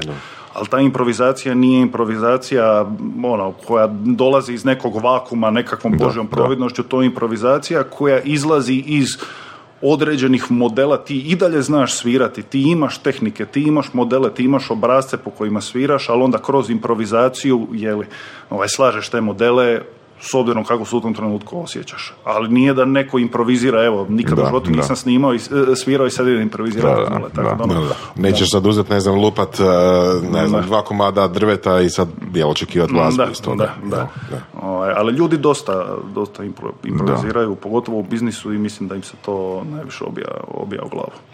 Dobro, sad, da, Malo tu ima isto uh, korelacija, ili barem mi se čini da ljudi uh, koreliraju improvizaciju i nekakvu, recimo da tako, umjetnost, odnosno uh, inovaciju, jel?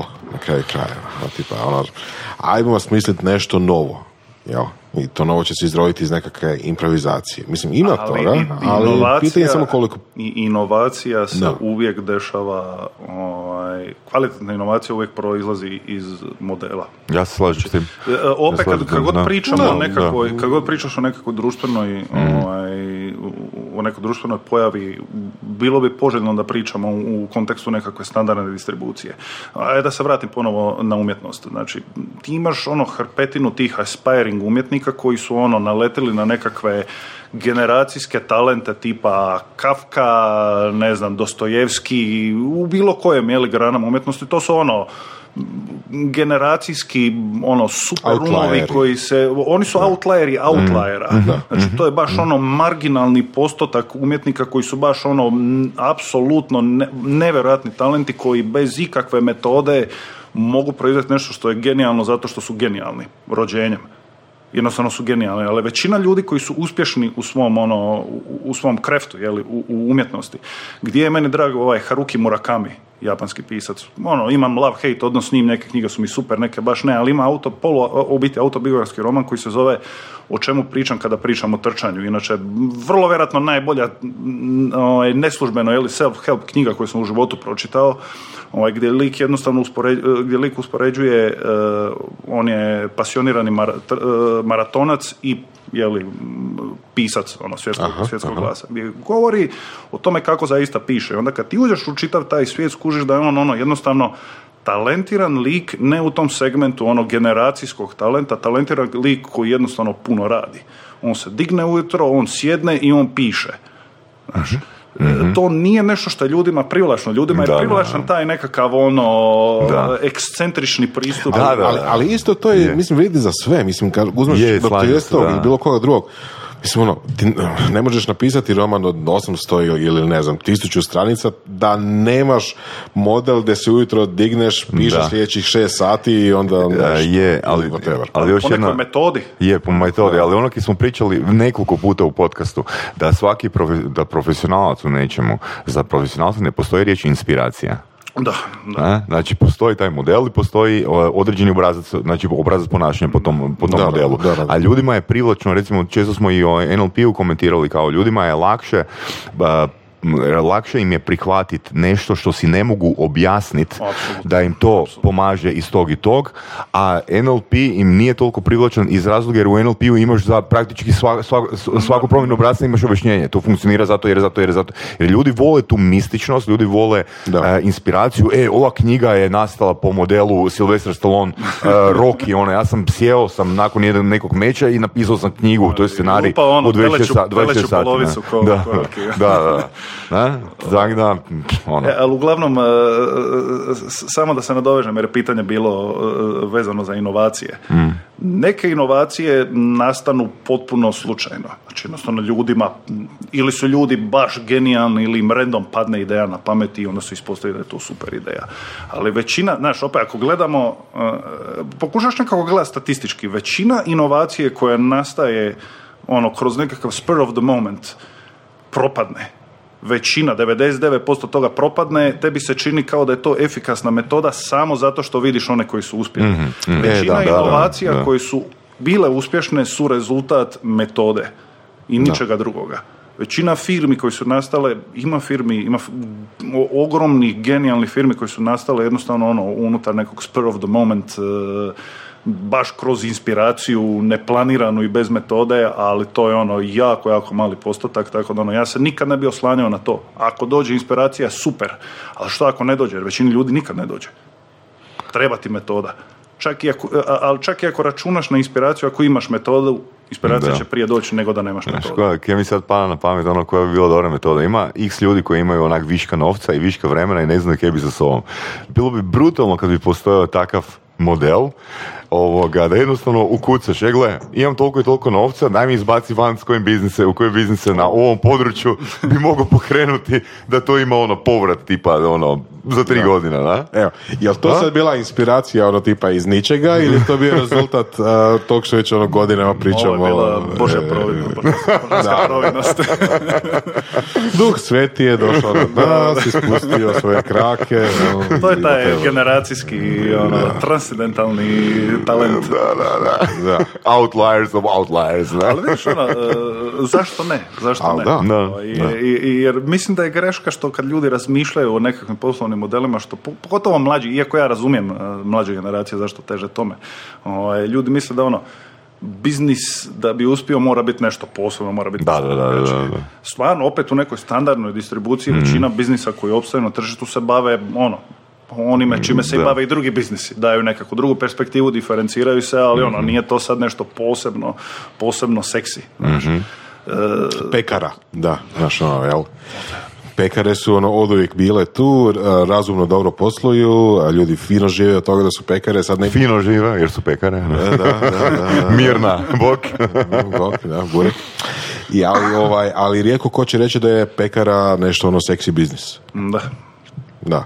I to je ono sad ono priča o, o, od Petersona zapravo, jel?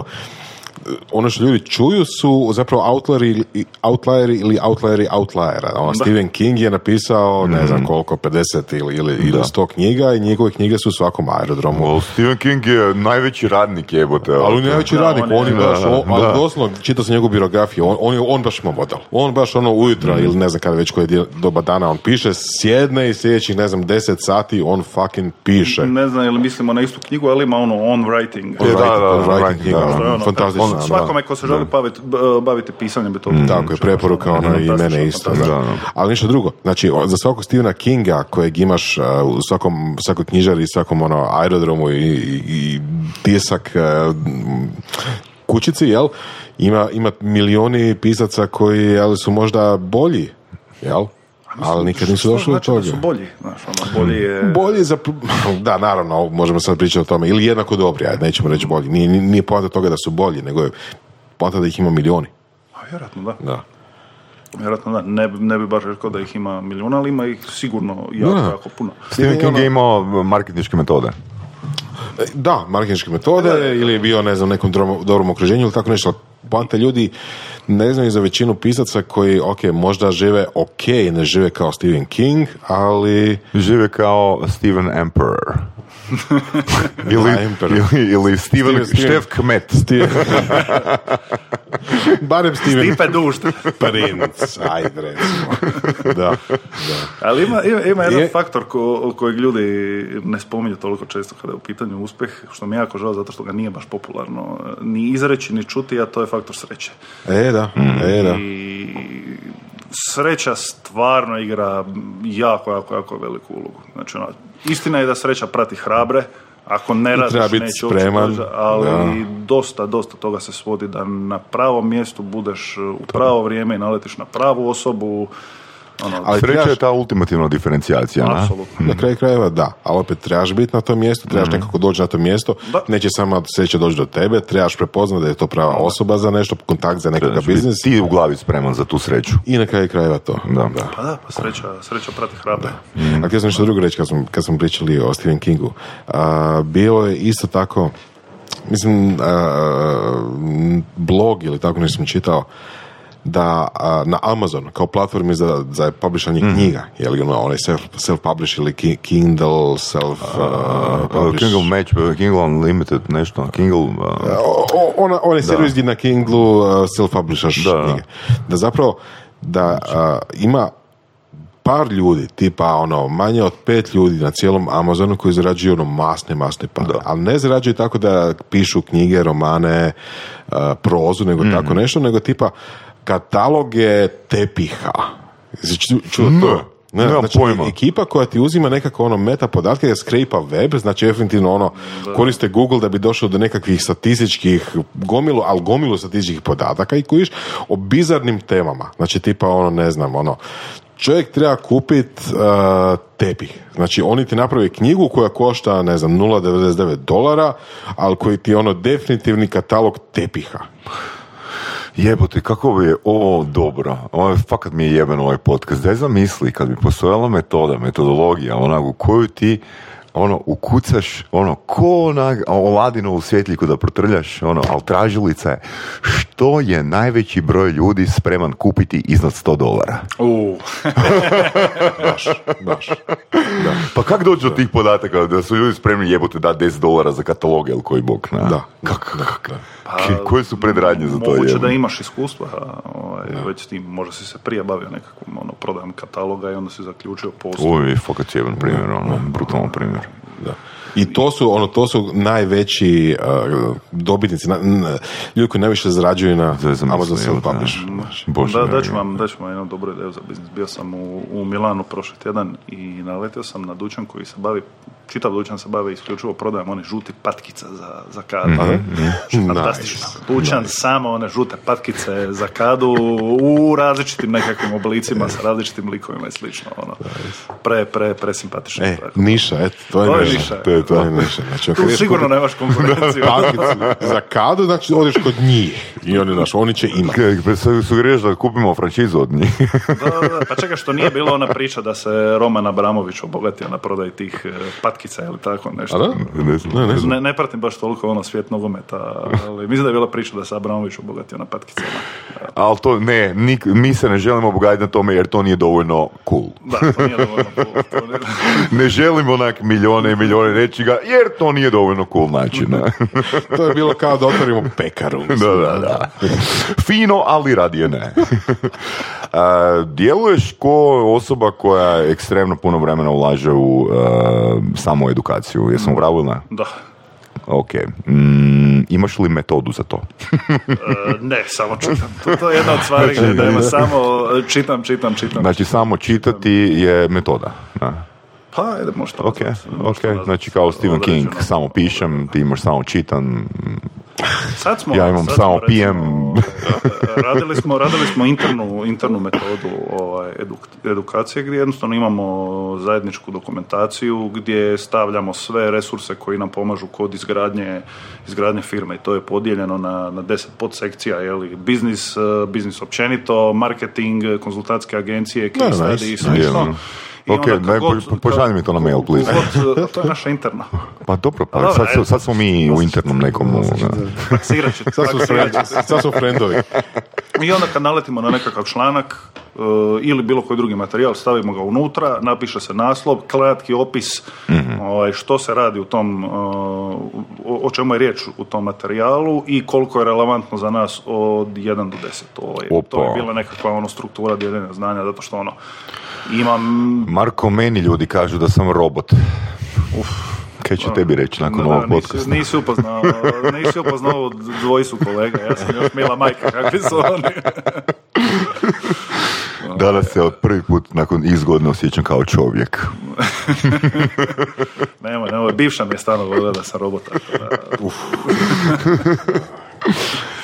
I onda kad to imate, kaj, onda se uh, changeate ono sad, ili, ili postoji neki sistem, ono, koju knjigu treba prvu pročitati ili koju predavanje treba prije pogledati, da se izgradi razumijevanje, ili što? Do- Dobro, mislim, među nama interno je to dosta lako ovaj, koordinirati, ono, jednostavno, ako smo naletili na nešto što je stvarno bomba, ekipa, evo vam ovo morate ovo sad pročitati jer je jako bitno, ako ne imamo taj zajednički dokument koji se stalno update jednostavno, ono, kad uhvatiš vremena, čitaš to. Tu baš ciljano stavljaš stvari za koje si probrao da su relevantne za ovo čime se, čime se bavimo. Ono što je najveći problem, zašto sam ja općenito fan, eh, fan knjiga, je što iz blogova ono, dođeš do nekakvog maksimuma koliko ti blogovi mogu ponuditi i u, u, u digitalnom kontentu je dosta toga bullshit. Ovaj, knjige ipak su metodičnije u svemu tome, puno više istraživanja stoji iza toga i uvijek ću, uvijek ću odabrati knjigu ispred bilo kojeg, osim ako ne pričamo baš o nekim operativnim stvarima gdje ono baš moraš biti u toku, pa se ništa ne radi u knjigama nego samo online, ovaj, uvijek ću odabrati knjigu ispred eh, Hoćeš preporučiti par knjiga za slušatelje? I za nas isto. iz kojeg, iz kojeg E da, znaš kaj me zanima prije nego preporuči knjige? Kakav ti je proces kupovine knjige? bolje da ne znaš. Ne, ne, ne, ne, sad me, sad me fakat Proces interesira. mi je da kupujem knjige kad sura spava, jer e, kad saznam koliko sam potrošio na to, uglavnom naručujem e, na njenu firmu, pa ona to donese doma i kad onda vidi koliko je toga naručeno, to bude ono... E, ali mislim, kako znaš, normalno. kako znaš kupit, e, kako znaš da je bitno kupiti knjigu A u odnosu na, ne znam, knjigu Bejlice? Aha, ok, To- to me zanima. uvijek, uvijek prvo, jel, razmišljam e, šta mi je potrebno. Kupujem knjige tematski, znači, Mhm. ono, ako me zanima nešto, kupit ću bundle knjiga koji su vezani uz to što me zanima. Ono što dosta radim je, pokušavam pronaći e, stručne članke, ne blog, nego baš doslovno akademske članke. Mhm. Znači, ajmo reći da me zanima usability, primjer, UX nekako weba, baš odem na, na stručna istraživanja koja su objavljena na, na stranicama sveučilišta, jeli, koji su išli u akademske, u akademske e, žurnale i gledam listu referenci. Uglavnom tu reference bude onako dosta akademski smislene, nema baš toliko ono pop, pop e, ekonomije koja mi u ovoj fazi nije toliko, nije toliko zanimljiva, onda jednostavno radim ono research što ljudi kažu, Goodreads mi je dosta, dobar, dosta dobar izvor informacija. Uglavnom tražim negativne komentare zato što Bravo, ja algoritam- isto, ja isto. algoritam je Ja isto. takav da ono, ljudi će se češće slagati nego ne slagati, Mhm. tako da će ti uvijek u prvom planu gurati ovaj komentare. Onda kad vidim da ljudi komentiraju pozitivno, onda ode na profile tih ljudi da vidim što inače čitaju. Je li postoji nekakva korelacija Mm, s onim što ja čitam. Ako je ono, postoji korelacija, onda pretpostavljam ovo bi moglo biti nešto što, što, bi, što bi meni odgovaralo. E, da. Ja imam taj sistem da odem na najlošije reviewe i onda tamo pokušam naći preporuku za neku drugu knjigu koja govori o istom to, tome. to, da. To isto radiš? Da. Meni se to ispalo, ali opet ono tu ima, onda sam u nekim knjigama naišao da je to isto marketinška strategija za određene autore. Tako da ovaj Nisam- dio, ovaj, o- o- ovaj kriterij koji si rekao da odeš na profila e, reviewera, mi se čini konkretniji još od toga nego tražiti Ali negativne zna- reviewe. znaš Da, da li čitaju u toj niši stvari ili ono su zapravo samo profesionalni revieweri? Dobra stvar kod negativnih komentara je što ne uzimaš za ozbiljno svaki negativni komentar. jer Ljudi su naravno. nekad negativni s razlogom, nekad su negativni samo zato što su šupci i negativni su. Da. Ovaj, I pokušaš nekako filtrirati tu drugu kategoriju jer mi je irelevantna, ali e, nekad negativni komentari znaju biti stvarno jako, jako dobro obrazloženi. Znači, to znaju biti ono legitimne kritike Da, da, da. i češće mi se zna dogoditi da naletim baš na jako razrađenu e, kritiku koja je negativna nego onu koja je dominantno pozitivna. I onda pokušam iz toga zaključiti jesu argumenti ove osobe na mjestu ili ne. I onda jednostavno ono, uđem u nekakav shopping spree, pokupujem sve, odem u dugi i to je to. Mm, Zakon, zakon. Tu, tu, nažalost, nema metode kad treba štediti na tome. Evo, kako onda izgleda tvoj dan? Onako, prosječno fiktivan. E, kako izgleda? Pa jučer je još u devet na večer bio tu u Da, hubu. jučer, jučer je bilo užasno. Jučer je- No. probudio sam se, radio i išao spavati. A či, kad onda čitaš ono? Knjiga ispod uh, jastuka i te fore. Uglavnom vikendom prije spavanja i nisam pretjerano lud za tim, ali audiobookovi. Audiobookovi mi omogućuju da, uglavnom u teretani. Spavaš njima, Uglavnom u, u teretani gdje ono u dva sata uspijem odraditi i teretanu i slušati Da. Nije da. baš ono najzgodnije, ne znam, ono, benčavati i slušati, ne znam, najnoviju Ali bolje je ta metoda ali- nego da ne postoji metoda. Da, da, tako da, ono, nađeš vremena za to, jednostavno, nema. Moraš. Moraš naći Moraš. to. Ali čak nije, e, nije to sad ono, čitam jer moram čitati, čitam zato što čitam čitav život, ono. Mhm. Stara mi je, ono, mama mi baš ima ogromnu, ogromnu kolekciju knjiga doma, ona je to usadila u mene, ona i dan danas pročita, ja mislim, dvije knjige tjedno, radi više od mene, tako da ako ona stiže, stižem ja, znaš, nije stvar moranja, nego stvar je to je jedan od prioriteta u, u mom danu. Da. Čitam jer mi je to ono potrebno i, i, i mentalno i emocionalno i to je nekakav odmor i bijeg, e, tako da ono, moraš naći vremena, znaš. Da dobiješ na lutriji, da dobiješ, ono, da ti padne s Marsa, ne znam, 200.000 eura i da moraš potrošiti do 24 sata, što bi napravio? 200.000 eura. E? Iskreno, ono, možda bi trebao, jeli, da malo zapaprim, reći nešto cool, ali uzeo bi si, uzeo bi si kuću i u sveta nedelje. To Pošteno, sad- pošteno. Kuriš, on, to su mi neki sad prioriteti u životu, familija, u- ono, želim se malo maknuti iz, iz grada, gledamo svetu nedelju nekakvu ono, eko kuću sa okućnicom od ono, tisućinjak kvadrata, nekakva livadica, to bi mi bilo ono, top. Ono, znam da bi možda trebao reći, ne znam, e, Ne bi ti, ono, investirao bi ovo, ono... Pa na prvo- temelju prvo svega kje si rekao ovoga prije i primjera koji si dao, kje ti možeš reći kje god hoćeš. Ne, riješio bi stambeno pitanje u potpunosti. Ajde, izvrsno. Marko, um, baš fakat ti hvala i hvala Mari uh, koja te preporučila i stiskala i rekla je ono Saša kunem se neće biti dosadan, neće biti dosadan. Ja onak gledam i ono kalibriram i ono mislim si fakat neće biti dosadan, ne kunem ti se neće biti dosadan. Tako da Marija ovoga bila si polu u pravu. Du- Dugujem ti cugu. dugujem ti cugu. Izvrstan gost i ono, fakat, evo, nadam se da će imati ogromnu slušnost jer je takav proces koji je on opisao. Ćemo- koje je dao, ćemo je po stvarno da- zaslužen, da poguramo ovo Evo, epizodu. deal. Hvala ti puno. Marko, bilo izvrsno. Hvala, hvala vama Odlično. što ste zvali. hvala.